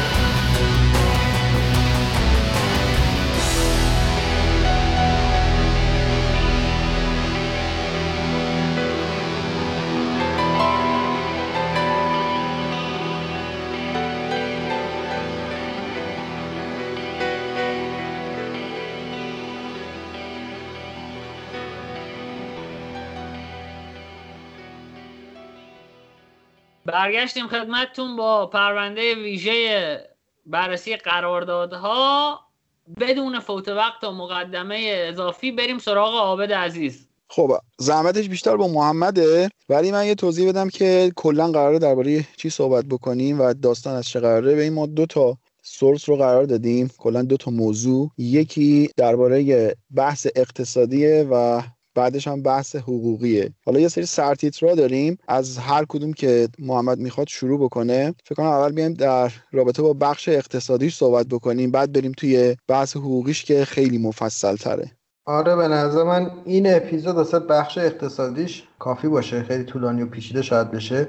یه نکته قبل از اینکه هر پارامتر رو لحاظ اقتصادی بررسی کنیم اینه که این مبالغ قبل از اعمال تکس و مالیات من خیلی خلاصه مالیات هایی که میدن بازیکن ها رو تو لیگ های مختلف واسهتون میگم که وقتی که این مبالغ رو میشنوید خیلی هم شگفت زده نشید که همش واسه خودشونه توی انگلیس مثلا 45 درصد مالیات میدن بازیکن یعنی اگه 200 هزار پوند در هفته حقوق بگیره بازیکن 106 هزار تاش واسه خودش میشه. میانگین حقوق توی انگلیس 30 هزار پوند در هفته است میانگین. توی اسپانیا 52 درصده. حالا. اسپانیا یه بندای خاصی برای باشگاه خاص و یه شرایط خاصی داره که میانگین حقوق توی اسپانیا 22 هزار پوند در هفته است. توی آلمان 47 درصد مالیات داریم. میانگین حقوق 20 هزار تاست توی ایتالیا 46 درصد. میانگین حقوق 17 هزار تا. یه نکته که ایتالیا داره فکر کنم از 2022 اگه اشتباه نکنم دولت ایتالیا برای اینکه حمایت بکنه از باشگاه واسه خرج کردن این مبلغی که این 46 درصدی که بابت تکس می‌گیرن 80 درصد شامل بخشودگی میشه. یعنی مالیات در خالص دریافت یه بازیکن توی ایتالیا خیلی می‌تونه بیشتر باشه. توی روسیه هم ده هزار تاست ولی 13 درصد فقط مالیات میدن. توی فرانسه هم 45 درصد مالیات میدن. توی ترکیه هم فقط 12 درصده. اینا رو حالا بدونید واسه شروع کار. تمام اینایی که میگیم مالیات ها هم ازش کم بکنیم. حالا من یه نکته به حرفات اضافه بکنم. محمد فکر می‌کنم که درصد مالیات به مقدار درآمد سالانه شما یعنی انوال سالری شما بستگی داره که از یک مقداری که بیشتر باشه درصد مالیات به اون اندازه میره بالا. مطمئن نیستم این حرفو که اون مینیموم دستمزد سالانه چقدره که به اون ماکسیموم درصد مالیات می‌رسه. ولی فکر می‌کنم که توی انگلیس 500 هزار پوند در سال باشه که ماکسیموم میشه. آره آبد حالا چیزی که من برداشت کردم تو انگلیس اینه که تا 50 هزار پوند 50 الی 75 هزار پوند در سال 75 الی 100 هزار پوند و بالای 100 هزار پوند که تک تک فوتبالیستا شامل همین بخش آخر میشن. قبل از اینکه دونه پارامترها رو با هم دیگه بریم جلو باید یه چند تا نکته بگم. اول اینکه باشگاه ها و بازیکن ها روابط مستقیم و غیر مستقیم با هم دیگه دارن. چند تا چیز حالا می‌دونید. هیچ باشگاهی حق نداره قبل از اینکه با باشگاه به توافق برسه با بازیکن مذاکره کنه. اینا همه می‌دونیم. ولی پشت پرده با secret call ها که طریق واتساپ یا خیلی چیزای دیگه و تماس های encrypt شده کدگذاری شده. مربی زودتر با agent ها صحبت می‌کنن که ببینن این بازیکنی که دارن واسش وقت می‌ذارن میاد توی تیمشون یا نه. یعنی یه چیز خارج از عرفه ولی غیر قانونیه حالا دونه دونه با عابد ما می‌تونیم پارامترها رو صحبت بکنیم و توضیح بدم و بریم جلو. درباره همین موردی که گفتی من مثال واضحش رو می‌تونم بزنم فصلی که قرار بود. فندک قرار بود تابستون خریده بشه به خاطر سوتی که مایکل ادواردز داده بود و اون ارتباطی که با ایجنت بازیکن برقرار کرده بود. ساوثهمپتون متوجه شد و اعلام کرد که می‌خواد شکایت بکنه. سر همون شد که لیورپول سریع عقب نشینی کرد و گفتش که نمایش تصمیمی برای خرید نداریم و نیم فصل این انتقال به تاخیر افتاد. محمد من فکر کنم در همین ابتدای کار اول بریم سراغ ترانسفر فی که چیزیه که فکر کنم همه کاملا باش آشنایی دارن که بین دوتا باشگاه انجام میشه. اول اینو صحبت بکنیم بعد دیگه بریم ریستر بشیم. آره ترانسفر فی مبلغی که توافق بکنن مهمترین پارامترش سطح کیفی بازیکن و از همه مهمتر چند سال قرارداد داره. هر چقدر سالهای قراردادش کمتر باشه قیمتش میاد پایینتر. و تمام این مبلغ هم معمولا در 60 درصد موارد یک جا پرداخت نمیشه. برخلاف اون چیزی که شما فکر می‌کنید یا به صورت قسطی پرداخت بشه یا شامل پاداش ها میشه و شرایط این شکلی. این به نکته کلی خیلی نکته خاصی نداره. دقیقا همین که مثلا صحبت از این میشه که چرا قرارداد ادن هازارد قرارداد بدی بوده و اینکه یا گاهن صحبت میشه که اگر قرار باشه که امباپه به فروش بره بهترین مبلغی که میشه الان خرید امسال می‌تونه باشه دقیقا به همین حرف تو برمیگرده. اینکه ادن آزارد یک سال بیشتر از قراردادش نمونده بود و الان امباپه هم به همین شکله. و اینکه اون بونسایی هم که گفتی و اون بندهایی که گفتی توی قرارداد دقیقا برمیگرده. الان مثالشی که بخوام بزنم میشه قرارداد بین بارسلونا و لیورپول بر سر انتقال فیلیپ کوتینیو که الان بحثش هست که اگر نمی‌دونم دقیق چند تا بازی دیگه اگر کوتینیو برای بارسلونا انجام بده بارسا دوباره یک مبلغ دیگه باید به لیورپول پرداخت بکنه. یعنی اینکه اون یه مبلغ کلی که میگیم که یهو این بازیکن با فلان مبلغ به فلان تیم پیوست اون مبلغه چیزی نیستش که 100 درصدی باشه و صفر تا صد بگیم که این دیگه تمومه از این نه بیشتر نه کمتر. چند تا نکته دیگه به حرفای عابد اضافه کنم. اول اینکه وقتی که بازیکن یکی دو سال قراردادش مونده باشه معمولا حقوقی که دریافت کنه حقوق بیشتری. این عرفه. دو توی قراردادها دو مدل هست. یا قراردادی که هست مشروطه یعنی کوتینیو اگر انتا بازی کرد انقدر مثلا 5 میلیون 7 میلیون 12 میلیون دیگه بیشتر می‌گیره مشروطه. خیلی قرارداد مشروط نیست. یعنی میگه آقا کل مبلغ قرارداد 120 میلیون هست. ولی با این پاداش ها زمانی که بارسلون میاد کوتینیو از لیورپول می‌خره باید اون 120 میلیون اگه غیر مشروط باشه پرداخت بکنه. حالا چه بازی بکنه چه بازی نکنه. اینو باید بدونیم که قرارداد با بندها مشروط هست یا مشروط نیست. بازیکنهای فری ایجنت هم دقت بکنید اصلا ارزون نیستن. برخلاف تصور رایج که همه میگن خب بازیکن free خریدیم نه. بازیکنی که free agent میشه مجانی بدون باشگاه یا 6 ماه قراردادش مونده شامل قرارداد بوسمن میشه و خیلی چیزای دیگه. signing fee و مبلغی که ابتدای قرارداد بگه مبلغ بسیار بالاییه. امره جان وقتی که مجانی میره یوونتوس 13 فکر کنم میلیون پوند فقط signing fee می‌گیره. به غیر از 150 تا 200 هزار پوندی که می‌گیره. دقت کنید. یعنی بازیکن مجانی نیست. یه خورده ارزون تره کلا در یه جمله به ما بگو که باب شده انتقال مجانی. به چه انتقالی ما میگیم مجانی؟ انتقال مجانی که نداریم. انتقال مجانی یعنی بازیکن از آکادمیت برداری بیاری بالا به نظر من. چون نهایتا به یک انتقالی جا افتاده به یه انتقالی جا افتاده که میگه انتقال مجانی. یعنی جایی که قرارداد بازیکن با تیم قبلیش تموم شده. آره زمانی که 6 ماه مونده باشه به پایان قرارداد بازیکن مستقل می‌تونه بره. قرارداد ببنده مجانی نیست. transfer تعلق نمی‌گیره. اگه اشل کلی یه خورده zoom back بکنیم اقتصاد نگاه بکنیم نه باشگاه داره یه هزینه خیلی زیادی میده. bonus اش بالاتر میره signing fee میده. مبلغ agent رو داره بالاتر میده حالا جلوتر به تک تک این پارامترها هم می‌رسیم. در واقع این انتقالی که بهش میگن انتقال مجانی به اشتباه اینه که transfer fee صفره ولی bonus bonus اش بیشتره و signing fee زیادی داره. معمولا اینجوریه که بازیکنانی که با قیمت بالا خریداری میشن signing fee ندارن. اما بازیکن هایی که هر چه قیمت بازیکن بیاد پایین تر زور بازیکن و agent ش برای چانه زنی در مورد signing fee بیشتر میشه. و وقتی هم که transfer fee صفر بشه در ماکسیموم حالت زور خودشون در مقابل باشگاه قرار داره. یه نکته هم از لحاظ مالیاتی بگم. دقت کنید. وقتی که دستمزد بازیکن شامل 45 درصد مالیات بشه مبلغ transfer بین باشگاهی بین 18 الی 22 درصد مالیات می‌خوره. یعنی اگه باشگاه بخواد از یه پول از جیبش خارج کنه بهتره که به باشگاه حریف بدتش.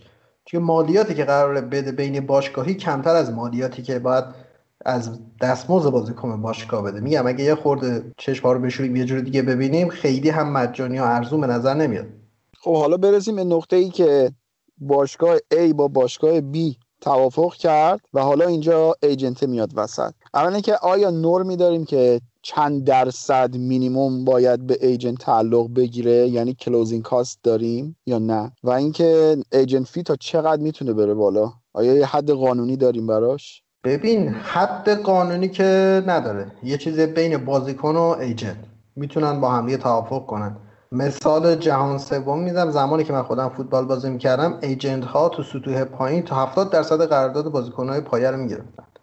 این یک مثاله. ولی عرفی که وجود داره بین 12 الی 20 درصده. اینقدره. ولی کسایی داریم مثل مثلا رایولا یا خیلی کسای دیگه بستگی داره که بازیکن دست بالاتر داشته باشه یا ایجنت دست بالاتر داشته باشه. اگه ایجنت بره سراغ یه تلنتی که بخواد بیارتش بالا قطعا درصدش بیشتره. اگه مثلا ایجنت بازیکن ستاره باشه این بازیکن ستاره است که می‌تونه بگه آقا من 15 درصد میدم به رایولا. اگه نباشی مندز هست که بیارم. خیلی عرف قوی و دقیقی نداره.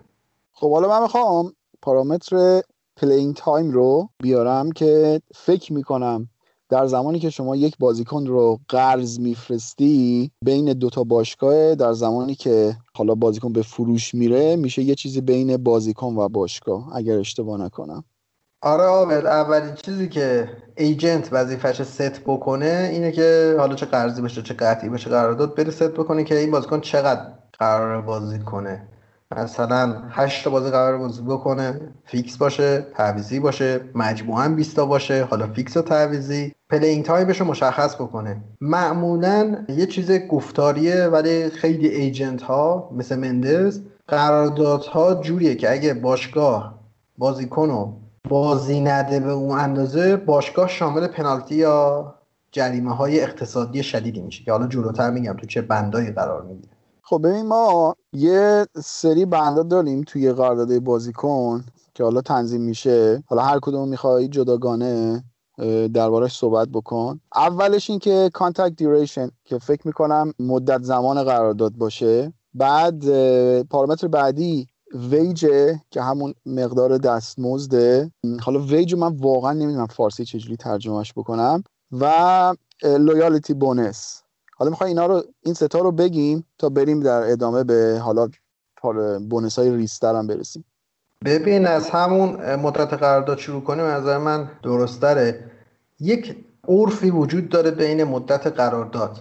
عرفش بین سه تا چهار ساله. ولی خب مثلا قراردادها هست فکر کنم حالا 6 ساله است اگه اشتباه نکنم. قراردادهای این شکلی داریم و باید اینو در نظر بگیرید که زمانی که شما یه بازیکن می‌خری باید ببینید که چند سال برات قابل استفاده است و کی می‌خوای بفروشیش. یعنی اقتصاد فوتبالی و ورزشی باید این چشم انداز داشته باشه که کی می‌خوام بفروشمش که نیفته سالهای آخر قرارداد که پول کم دست باشگاه رو بگیره. اینجوری میشه که مثلا شما می‌بینی یه بازیکنی مثل مسعود اوزیل و دست آرسنال باد می‌کنن. یعنی مدت قرارداد توجیه نمی‌کنه و باشگاه موظفه که تک تک پوندای قرارداد رو پرداخت کنه. معمولا با بازیکنهای جوون و تلنت قرارداد 4 5 6 ساله حتی میبندن. بازیکنهای بالا 28 سال و قراردادهای 2 الی 3 ساله. قرارداد یک ساله عملا برای بازیکن قرارداد تحقیرآمیزه. تو هر سطحی تو هر سنی. البته توی یه سری از لیگ ها مثل اسپانیا محدودیت سنی داره. شما با بازیکن های مثلا زیر 18 سال توی اسپانیا فقط نیست. مونتا فرقش توی جزئیاته. نمی‌تونی قرارداد بلندتر از سه سال ببندی. یعنی این محدودیت ها وجود داره کلا. اینم اضافه کنم به حرفای نوید که شما نمی‌تونید با بازیکن زیر 18 سال قرارداد حرفه‌ای ببندید به غیر از لیگ آلمان و اتریش جز لیگ‌های معتبر که با بازیکن 14 ساله هم قرارداد حرفه‌ای می‌تونن ببندن. یه نکته که شاید اینم اضافه کنم دلم نمیاد نگم. شما دقت کنید یه بازیکن آکادمی 14 ساله توی انگلیس و آلمان که من تحقیق کردم هفته ای بین دو الی 5000 پوند هفته ای حقوق می‌گیره. یعنی این بازیکن از سنین پایین پدر و مادرش والدینش این تمکین مالی رو دارن که بچه رو پرورش بدن. این همین نکته خیلی جالبیه که ما مثلا تو کشورهای جهان سوم پول میدن که بازی کنن بازیکن ها توی کشورهای دیگه پول به این زیادی می‌گیرن که بازیکناشون تمکین مالی داشته باشن. حقوق کارمندم فکر کنم توی انگلیس اگر اشتباه نکنم 3700 پونده. یعنی بچه 14 ساله سه چهار برابر یه کارمند می‌تونه در ماه دریافتی داشته باشه. حالا مثلا این مثالی که آوردی فکر کنم کرتیس جونز هنوز با همون قراردادهای قدیمیش داره بازی می‌کنه چون دستمزدش فکر کنم هفته 6000 پونده در هفته. خیلی دستمزد پایینیه. بالاخره توی اگه مقایسه بکنیم با بقیه بازیکن‌ها. و این درباره مدت زمان هم که گفتی فکر کنم الان میشه یک دید روشنتری بخوایم مثال بزنیم به نسبت لیگ ایران. بخوایم بگیم که چرا باشگاه ها نمی‌تونن از نظر اقتصادی مستقل بشن. یکی از دلایلش همین قراردادهاییه که باشگاه ها نمی‌تونن با بازیکن ها توافق بکنن و قراردادهای بلند مدت ببندن. اکثر قراردادهایی که می‌بینیم یک ساله و دو ساله است. و همین میشه که برای باشگاه ها آورده ای نداره در انتها. حالا پارامتر بعدی هم محمد یه توضیح لطفا بده دربارهش که loyalty bonus بود. آره اینم یه بند عجیبیه که با قرارداد مسی همه دیگه باش آشنا شدن. loyalty bonus عرفش سه ساله. بازیکنی که از سه سال بیشتر تو باشگاه میمونه یه مبلغی به حقوقش اضافه میشه. یعنی مثلا مثال می‌زنم. قرارداد فندایک با لیورپول 200 هزار پونده. اگر از سه سال رد بکنه سالی دو میلیون پوند اضافه تر میشه. این مبلغ به صورت قسطی پرداخت میشه و شامل tax هم میشه. پس شما ببینید که الان میگن قرارداد مسی مثلا 30 35 میلیون یورو دقیقش نمی‌دونم ولی 30 میلیون loyalty bonus داره دلیلش چیه؟ loyalty bonus هم میشه بند وفاداری دیگه به خاطر اینکه بازیکن بیشتر توی باشگاه مونده. حالا که اینکه میگی این مبلغ شامل tax میشه یا نه الان همینجا توی امریکا اینجوریه که شما هر سال که می‌خوای tax تو فایل بکنی یعنی اعلام درآمد بکنی اینجوریه که حتی میگن آقا پولی که پیدا کردی آیا income ه؟ اگه income ه شما باید اعلام بکنی و بابتش tax بدی. بریم سراغ قضیه بعدی که agent fee و که فکر کنم تقریبا توضیح دادی اگر مطلب اضافه تریه لطفا این هم بگو. و appearance fee. آره agent fee تنها نکته که داره بدونید که تک تک این مبالغی که گفته میشه 10 میلیون 15 میلیون 7 میلیون معمولا یک جا پرداخت نمیشه. مگر اینکه مثل رایولا بتونه بین باشگاه رقابت بندازه و پول cash نقد یک جا بگیره. معمولا این هم قسطی پرداخت میشه. appearance fee هم که مبلغی که بازیکن به ازای هر بازی می‌گیره. 28 هزار پوند 45 هزار پوند. بابت هر حضوری که توی زمین بازی داره. شما فرض کنید اگه سی هزار پوند باشه 50 تا بازی بکنه 150 هزار پوند هم اگه درست حساب کرده باشم دوباره میاد به ورودی های بازیکن اضافه میشه. همینه میگم. یه سری از اصطلاحات تو بخوای فارسی ترجمه بکنی خیلی مثلا چیز مسخری میشه. حق حضور مثلا یه همچین چیزی بخوای بگی. بعد فکر کنم حالا پارامترهای بعدی زیاد به توضیح نباشه. گل بونس و اسیس بونسه. حالا این می‌خوای توضیح بده کوچولو دربارهش آره ببین goal bonus رو معمولا داریم واسه هافبک و مهاجما واسه دفاع هم clean sheet bonus بعضیا دارن.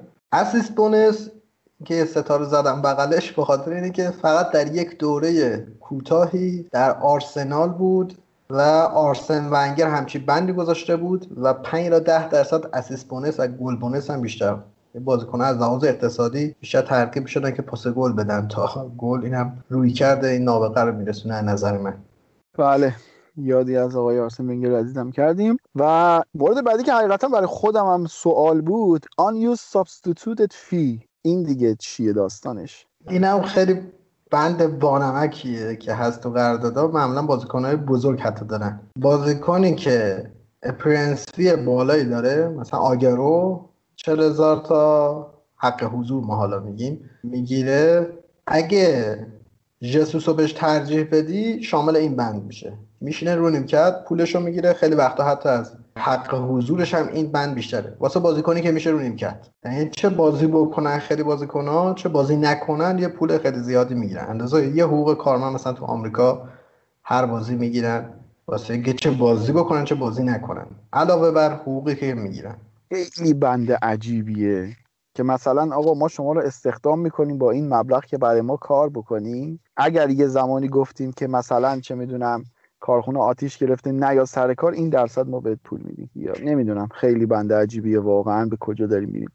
حالا ما مورد بعدی yearly salary raise. این چیه داستان؟ آره اینم داریم تو اکثر قرارداد اقتصادی هست که سالیانه همون ویج همون ویج حالا حقوقی که هست چند درصد اضافه میشه.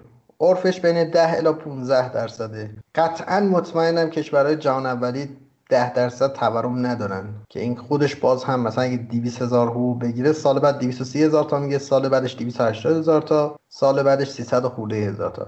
حالا شما از نگاه کلی ببینید باشگاه هر سال چقدر باید ورودیشون رو زیاد بکنن که همین بند به نظر من جبران بکنن.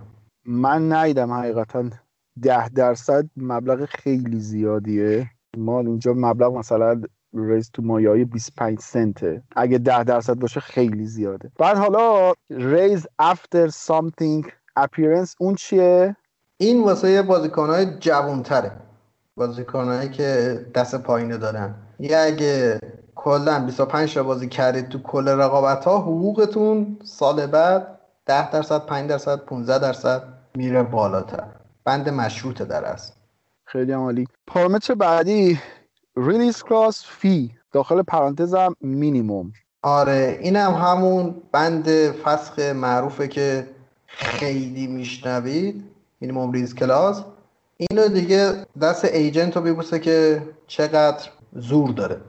مثلا الان اوپامکانو که میگن چهل میلیون فصل داره این بنده تو قراردادش داره.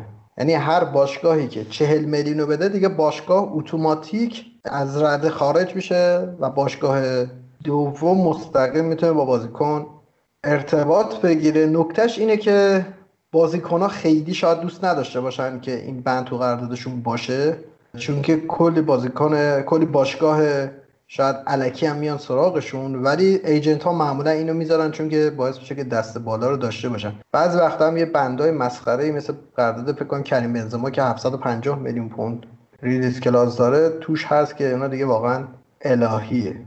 محمد این بند خیلی به روز مبادا بستگی داره. یعنی من فکر کنم همه فکر روز مبادا هستن که وقت تنظیم این بند. یعنی باشگاه دنبال اینه که بازیکنون مثلا بند فسخ 750 میلیون یورویی یا پوندی. به این دلیله که باشگاه جلوگیری می‌کنه از اینکه بازیکن بخواد مثلا چه می‌دونم دورش بزنه یا چی و بند فسخ مثلا معقول تر مثل مثلا 150 میلیون پوند. این از طرف ایجنت گذاشته میشه که باشگاه اگر فرصت خوبی برای بازیکن پیش اومد نتونه جلوی رفتنش رو بگیره. یعنی برای روز کانفلیکت یا درگیری بیشتر این بنده گذاشته میشه. نه ببین کاملا به نظرم بستگی به رویکرد باشگاه داره. یعنی مثلا شما agent های مندز رو نگاه بکنید بلا استثنا اکثرشون این فسخو دارن. ژاو فیلیکس بگیر سمدو بگیر خود ادرسون بگیر. موکلاش معمولا این بند دارن و مبالغ win-win ی هم هست. یعنی مبالغ معقولی که هم واسه بنفیکا مثلا سود داشته هم واسه اون باشگاهی که می‌خواد بخره. مبالغ پولایی که میزن مثلا مثل مسی و اینا که باشگاه می‌ذاره واسه دیگه کسی نیاد سراغش. مثلا مسی 500 میلیون فسخ داره. هر کی می‌خواد بیاد اینو بگیره. عملا اینه که نمیدمش. فسخ پایینم که مثلا خیلی دیدیم هست فسخای عجیب غریب. مثلا مینامینو فکر کنم اومد لیورپول 7 8 میلیون فسخ داشت. در صورتی که ارزشش تو Transfermarkt 22 میلیون بود اگه اشتباه نکنم. اینا هم دیگه دست agent رو میبوسه که مبالغ پایین می‌ذاره. ولی بازم agent ها اگه هر جا شما دید agent مبلغ رو پایین زد داره دستمزد خودش رو بیشتر می‌کنه. این میگم بسته به رویکرد داره دقیقا مبلغ release clause پایین. زور agent رو برای گرفتن پول از باشگاه مقصد بیشتر می‌کنه. و حالا محمد یه سوالی هم من ازت داشتم. این که این release clause داشتن آیا به باشگاه مقصد این مجوز رو میده که با بازیکن قبل از توافق کردن با باشگاه مذاکره کنه چون رسما باشگاه رو هیچ کاره می‌کنه دیگه. اصلا شما بگو مسی مثلا یک میلیارد بند فسخش. اینکه یه باشگاه اول با مسی بتونه مذاکره کنه خب منطقیه. وقتی ریلیز کلاز داره یعنی اون قانون رو من نمی‌فهمم. اگر قرار باشه جامعیت داشته باشه. روی کاغذ گفتم. آفت بوک خارج از قوانین میرن تو واتساپ می‌پرسن و اینا. یا آقا شما علاقه داری نداری میای نمیای؟ از این حرفای اولیه. ولی باز هم اینجا اگر تا زمانی که باشگاه اون قرارداد الکترونیکی مثلا 40 میلیونی که ریلیز کلاس فلانی رو فصل می‌کنه ارسال نکنه واسه بارسلون باشگاه مبدا نمی‌تونه از لحاظ قانونی مذاکره کنی یعنی شما اول درخواست تو کتبی میدی بعد می‌تونی صحبت کنی. چند تا نکته هم اینجا پرانتز باز بکنم. بارها شده باشگاه با همدیگه به توافق رسیدن. باشگاه با بازیکن به توافق نرسیده این قرارداد فسخ میشه. باید هر سه طرف با همدیگه به توافق مشترک برسن و مسیرش اینجوری که باشگاه به باشگاه به توافق می‌رسه باشگاه مقصد با بازیکن به توافق می‌رسه. دو تا تیکه خورد بازیکن می‌تونه بره. هر کدوم از این دوتا که نشه عملا تحت هیچ شرایطی بازیکنی که با باشگاهی قرارداد داره تا زمانی که باشگاهش رضایتنامه‌اش رو نداده باشه نمی‌تونه اون باشگاه بره. حالا به نظرم این خیلی موضوع جذاب و قابل بحثیه و فکر می‌کنم این بند زمانی خودش رو نشون داد که انتقال نیمار به پاریس سن اتفاق افتاد. این بحث بند حق فسخ. و حالا اگه از یک جهاتی نگاه بکنی به نظر من کاملا عادلانه است و به نظرم باید باشه. از یه جهاتی میگم نه. ببین اینکه مبلغش یک مبلغ معقولی باشه می‌تونه کلا به سود همه طرف باشه. چه می‌دونم مثلا الان همین بارسلونا به نظر من با فروش نیمار ضرر نکرد. اون پولی که دست بارسلونا اومد می‌تونست دو تا تیم باش ببنده. حالا خودشون بد خرج کردن. ولی از جهات دیگه مثلا میام انتقال پارتی به آرسنال رو نگاه می‌کنم می‌بینم که خب نیم ساعت قبل از اینکه پنجره بسته بشه باشگاه آرسنال میاد بنده. فسخ و پرداخت می‌کنه و بازیکن رو برمیداره و باشگاه میمونه تو اینکه خب من الان توی نیم ساعت چیکار می‌خوام بکنم؟ چطور می‌تونم براش جانشین پیدا بکنم؟ فکر می‌کنم این تنها باگشه ولی از طرف دیگه میام نگاه می‌کنم که الان باشگاه انگلیسی این بند رو توی قراردادها نمی‌ذارن و من احساس می‌کنم که بازیکن یه جورایی زندانی میشه توی اون تیم. من این حق رو برای هر بازیکن طبیعی می‌دونم که اگر نخوام جایی بازی بکنم باید این آپشن باشه که یک باشگاهی بیاد. اون مبلغی که باشگاهی که من الان توش دارم بازی می‌کنم اون مبلغی که حقشونه رو بهشون پرداخت بکنه و منو انتقال بده. ولی تو باشگاه انگلیسی عملا این اتفاق نمیفته خب نگاه کن باید حقو تو فوتبال تعریف بکنیم به نظر من. شما Transfermarkt رو باز بکن. معتبرترین سایت ارزشمندی بازیکن و باشگاه توی دنیاست. ارزش فن‌دایک زمانی که اومد لیورپول 33 4 میلیون پوند بود. چقدر اومد لیورپول؟ 80 میلیون. کوتینیو چقدر بود؟ 60 65 میلیون بود. چقدر رفت؟ 120 میلیون. ارزش بازیکن با مبلغی که جابجا میشه زمین تا آسمون هم فرق داره. بحث سر اینه که عذر می‌خوام مثال می‌زنم. من یه بوز خیلی خوشگلی دارم. قیمتش تو بازار 4 میلیونه. که بوز بهش تعلق خاطر دارم یا آقا من این بوز 6 میلیون میفروشم. اگه خیلی طالبی بیا بخر. اینی که میگی این شکلی حقی به اون عرف و حق وجود حقیقتا نداره تو فوتبال. هر چقدر زورش برسه است. یه نکته دیگه هم که پرانتز باز کنم حالا همین امباپه رو گفتی. یه سال قراردادش مونده. اگه ارزشش 200 میلیون باشه الان میشه 100 120 میلیون. این بازیکن اگه بند فسخ 150 میلیونی داشت پاریس می‌تونست پافشاری کنه روی 150 میلیونش و 150 میلیون جرینگی بگیره. لزوما این مینیمم رید اسکلاز بند بدی هم نیست. اگه به چالش کشیده بشه باشگاه. خب الان من به نظرم به تمسخر داره کشیده میشه. مثلا بازیکنهای رئال مادرید من می‌بینم که حق فسخ 500 میلیونی یا 700 میلیونی می‌ذارن. این دقیقا از نظر من کاملا دور زدن اون قانون. چون تا جایی که من می‌دونم توی اسپانیا شما باید توی قرارداد بازیکن این بند رو قرار بدی و اونا با یک مبلغ غیر معقولی میان و کاملا خط بطلان روش می‌کشن. عابد بایدی وجود نداره. نکته اینجاست که توی اسپانیا می‌تونی حق فسخ نذاری و بعد از طریق دادگاه این دادگاه های فوت... کاملا فوتبالی حق فسخ تعیین بشه. یعنی این آپشن وجود داره. ضمن اینکه من فکر می‌کنم مهمترین مسئله وقتی در مورد قراردادها داریم صحبت می‌کنیم و در یک عرصه ای که قرارداد توافقی بین دو طرف وجود داره حق رو نباید به معنی حق در زندگی جاری ترجمه کنیم. حق آن چیزی است که دو آدم عاقل بر اساس اون و بر سر اون توافق کردن. یعنی اگر باشگاهی با یک بازیکن بازیکن امکان این رو داره که وقتی می‌خواد به یک باشگاه بره پافشاری کنه روی داشتن حق فسخ. و اگر پافشاری نمی‌کنه زمان این که قرارداد بسته شد حقی بر او وجود نداره که من می‌خوام برم الان این تیم باید یه چیزی که حقشه بگیره و من رو بفروشه. حق اون تیم در اون لحظه اینه که این بازیکن رو به هیچ قیمتی نفروشه اگر نخواد بفروشتش. حالا من یه نکته دیگه هم اضافه کنم. این مینیمم release clause حجت نیست یعنی مثلا همین آندره گومز 150 میلیون پوند فکر کنم release clause داشت ولی با 30 میلیون رفت اورتون. یه مقاله میخوندم می‌گفت تک تک بازیکنها رو میشه فروخت و تک تک بازیکنها رو میشه خرید. تمام مدیرهای باشگاه می‌دونن که فلان بازیکناشون رو می‌تونن بفروشن و یا می‌تونن بخرن. یعنی این شکلی نیست که بگه بند 150 میلیون داره من سر این پافشاری می‌کنم. قیمت بازیکن 40 میلیون باشه 60 میلیون پیشنهاد قبول می‌کنن. زیاد رویه غیر منطقی نداره. این حرف تو دقیقا زمانیه که شما برای بازیکن یک حق فسخ غیر معقولی گذاشتی و خودت هم می‌دونی که بازیکن اونقدر نمیارزه. ببین من تمام حرفم اینه که الان تو مثلا میگی که برای انتقال باید اون تیکه بین باشگاه و خود بازیکن خورده بشه.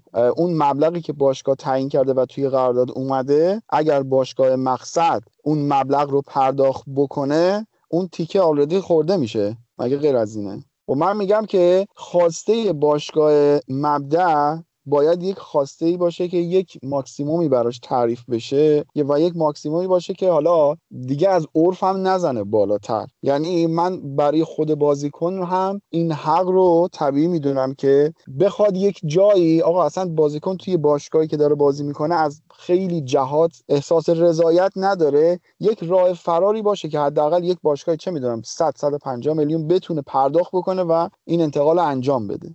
عابد یه مسئله ای که قبل اینکه حرف اصلیمو بزنم باید بهش اشاره کنم باید به این فکر کنیم که ما داریم در چارچوب زمین سرمایهداری صحبت می‌کنیم و در چارچوب سرمایهداری اینکه حد بذاری برای یه چیزی خیلی منطقی به نظر نمی‌رسه و اینکه در نهایت هم من فکر کنم این شرایط باعث نمیگه. یعنی یه باشگاه وقتی یک بازیکنی داره که مثلا 70 میلیون میارزه تلاشش رو می‌کنه که اگر بازیکن ناراضیه با مثلا چه می‌دونم 50 میلیون بفروشتش. نمی‌ذاره قراردادش تموم بشه مفت بره. یعنی این option برای بازیکن وجود داره که درخواست جدایی بده و اون موقع است که باشگاه می- می‌تونه asset خودش رو ارزیابی کنه که آقا من این asset رو دارم الان می‌تونم بفروشمش 50 میلیون می‌تونم اذیتش کنم بذارم سال دیگه این یارو مفتی بره. یعنی من فکر کنم اون چیزی که بازم باید بهش پایبند بود اقلانیت و بلوغ دو طرفه. وقتی دو طرف در یک شرایط کاملا عادی نشستن سر یک میزی و با هم صحبت کردن به یک توافقی رسیدن. اگر بازیکن فکر روزی رو نکرده که با این آدم به مشکل برمیخوره این مشکل از بازیکنه. باید فکر اون رو می‌کرد. میگم من اصلا مدافع همچی سیستمی نیستم. یعنی من به جای جای با جای جای دنیای سرمایه داری مشکل دارم. ولی میگم توی اون زمین بازی این ساختار منطقی به نظر می‌رسه.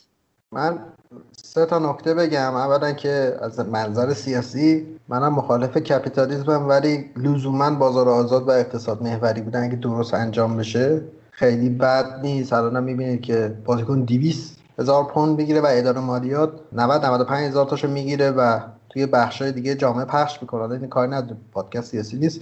عابد دو تا این قانون خیلی هم رادیکال نیست. به غیر از لیگ انگلیس باقی لیگا بازیکن اگه ریکوست ترانسفر بده و باشگاه مخالفت کنه بازیکن و ایجنت می‌تونه از طریق دادگاه ورزشی پیگیری بکنه و با یک قیمت معقولی که دادگاه ورزشی اعلام می‌کنه ترانسفر داشته باشه. یعنی بره. این یک یا عرفی هم هست توی فوتبال که بازیکن ناراضی نمی‌تونه نگه داری. نهایتا هم رخکن رو خراب می‌کنه هم پرفورمنسش افت می‌کنه هم مربیا دوست ندارن که بازیکنهای این شکلی تو تیمشون داشته باشن. یه جورایی لغمه رو چرخوندن و به هدف رسیدن نظرم رد شیم. بریم سراغ مورد بعدی که sell on fee percentage player club company.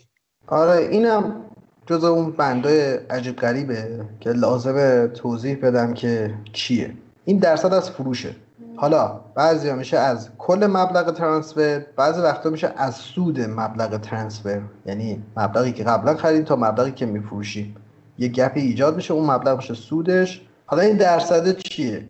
یا بازیکن و ایجنت میان میگن آقا ما میایم به قیمت پایینتر 10 درصد از انتقال بعدی هم برای ما. 20 میلیون میره 2 میلیون پوند برای ما. خیلی وقتا اون باشگاه مبدا مثلا مثل بنفیکا که من تحقیق کردم این بند هست. الان اگر سیتی ادرسون رو بفروشه من مطمئنم 10 الی 20 درصد اون مبلغ فروش برمیگرده به بنفیکا. مثال می‌زنم. عثمان دمبله 30 میلیون میره از رن میره دورتموند.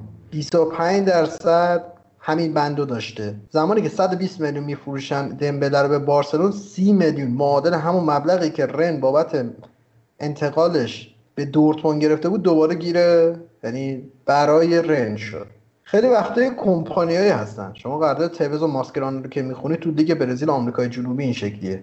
یک بازیکن 50 درصدش تحت مالکیت باشگاه 50 درصدش تحت مالکیت یک کمپانی که می‌تونه هر کمپانی باشه. اونها هم همچی بندهایی توی قراردادها می‌ذارن که قراردادهای ورزشی خیلی پیچیده است. یعنی عجب غریبه. اگر از سود باشه که گفتم دیگه گپ مبلغ قبلی و با بعدی حساب بکنن یه عددی میشه اون درصده رو روی اون عدده اعمال می‌کنن. من فکر می‌کنم که شاید اشتباه بکنم ولی تا جایی که می‌دونم یک درصدی همیشه به باشگاه مادر تعلق می‌گیره. این نکته نکته خیلی مهمه. اون میگن حق رشد. توی لیگ ایران هم داریم اون قانون فیفا تو همه جای دنیا اجرایی میشه. بازیکنی که از 8 الی 18 سالگی تو آکادمی یه باشگاه بوده ولی اینکه فری ایجنت بشه نهایتا شامل حق رشد میشه. مبلغی که باشگاه برای اون هزینه کرده ضرب در تورم ضرب در درصد سودی که خود دادگاه ورزشی داره میشه در نتیجه یه مبلغی اضافه میشه. مثال می‌زنم دنی اینگز فری ایجنت مجانی میاد لیورپول. دادگاه ورزشی لیورپول موظف می‌کنه که 7 ممیز 7 میلیون پوند حق رشدش رو بده به برنلی اگه اشتباه نکنم. یعنی اینا رو این بندا رو همه رو باید کامل بدونیم وقتی می‌خوایم فوتبال از لحاظ اقتصادی تحلیل بکنیم. حالا پارامتر بعدی تکس که فکر کنم توضیح دادیم همون اولش و یک پارامتر هم که در انتها اینجوری ریلیز کلاس که فکر کنم زمانی که بازیکن مصدوم میشه حالا اون موقع حق فسخش یه تغییراتی باید بکنه اگه اشتباه نکنم.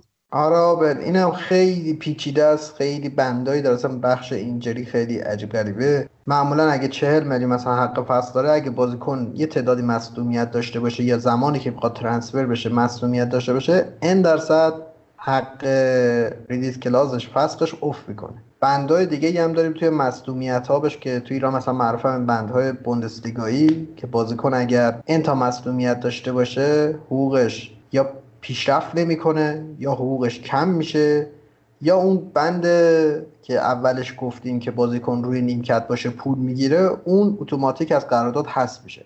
این واسه بازیکنایی که زیاد مصدوم میشن. خیلی خوب. فکر می‌کنم که حالا این جنبه اقتصادی رو همه رو نگاه کردیم. اگر الان بخوایم بریم توی جنبه حقوقی دیگه خیلی خسته کننده بشه. همینجا به نظرم نوید جمع بکنیم که حالا توی یه اپیزود دیگه حالا میایم که بگیم که حالا این دعوای حقوقی از کجا پدید میاد؟ یه نکته واسه آخر اضافه کنم. بندهای عجیب غریب دیگه ای هست که ما اینجا بهشون نپرداختیم. چه می‌دونم بازیکن تو تیم سال لیگ باشه آقای گل بشه چند تا گل بزنه چند تا بازی ملی بکنه نمی‌دونم تیم بره لیگ قهرمانان. مثلا این بندا هست. تیم قهرمان سیل بشه این پوند مثلا پاداش هست که اینا دیگه واقعا خسته کننده میشه. اگه بخوایم همشون رو توضیح بدیم به نظرم. اینها زیر مجموعه بونس هم هست یعنی میشه گفت به هر حال نوعی از بونس ها هست. اگر نکته ای داری آب جان در خدمتیم. اگر نه که خداحافظی کنیم. نه نکته ای نیست. امیدوارم که از شنیدن این اپیزود لذت برده باشن. یه توضیح بدم که درباره چلسی و لیورپول صحبتی نکردیم. اصلا به خاطر اینکه در طول این هفته بازی نداشتن. حالا هفته بعد همه تیم‌ها دو تا بازی دارن. فکر می‌کنم خیلی پرپر و پیمون باشه. و لیگ انگلیس هم خیلی جدولش جدول سردردیه. مثلا هفته پیش تا هفته پیش سیتی دو تا بازی از بقیه بیشتر داشت. بعد الان امروز یه بازی از بقیه بیشتر داره. یه یکم عجیب غریبه. این بازی ها نمی‌دونم کی قرار جدول منظم بشه ولی امیدوارم به زودی یک جدولی داشته باشیم که همه تیم‌ها به یه اندازه بازی کرده باشن. هی وقتی نگاه می‌کنیم نگیم اگه فلان تیم این بازی رو ببره این شکلی میشه و اینا. خلاصه که دمتون گرم و از ما خداحافظ. محمد جان سخن پایانی. نه حرف دیگه نمیمونه. خوشحالم که به یونایتد و سیتی و قراردادها پرداختیم. امیدوارم که به جامعه ایجنت ها هم بر نخورده باشه. من اگه حرفی زدم چیزی گفتم امیدوارم که کسی ناراحت نشده باشه. اگر خیلی ممنون محمد جان. منم حرفای همیشگی رو بزنم. قبل از اینکه البته یه سری حرف تکراری بزنم بگم که ما یه لینک دونیت گذاشتیم که من و فرهادم قول دادیم هر چقدر که جمع شد همونقدر بذاریم روش و تقدیم یک خیریه ای کنیم که با توجه به زلزله سی سخت اولین target مون میشه کمک زلزله سی سخت و زلزله زده های اونجا. امیدوارم که یه مبلغ قابل توجهی بشه. فرهادم وضعش خوبه و یقش رو می‌گیریم که زیادتر کمک کنه. مخلصیم مخلص همگی. خوشحال شدیم که این اپیزود هم با ما بودید. پادکست کاتبک رو هم می‌تونید از کانال تلگرام ما به آیدی کاتبک کست بشنوید و هم می‌تونید از همه پادگیرها با search کلمه کاتبک به فارسی و سرهم امیدوارم که لذت برده باشید و page یوتیوب ما رو دنبال کنید. اونجا محتواهای تصویری طبیعتا و متفاوتی رو براتون تدارک دیدیم چقدر دارم کتابی صحبت می‌کنم و اینکه اینستاگرام ما هم کاتبک underline IR یه تیم تقریبا 24 ساعته دارن کار می‌کنن اونجا و یکم هم فضاش متفاوته با اپیزود هامون سعی می‌کنیم اونجا مطالب خوش‌خوان‌تری طبیعتا ارائه بدیم خدمتتون. و دو خواهش همیشگی اگر محتوای کاتبک رو مناسب و مفید می‌دونید به رفقاتون معرفی کنید. ما جز معرفی شما راهی برای بزرگتر شدن نداریم. و بیرحمانه نقدمون کنید تا بیرحمانه پاسخ بشنوید و از یک گفتگوی بیتارف هر دومون بهره ببریم. خیلی مخلصیم. خدا نگهدار.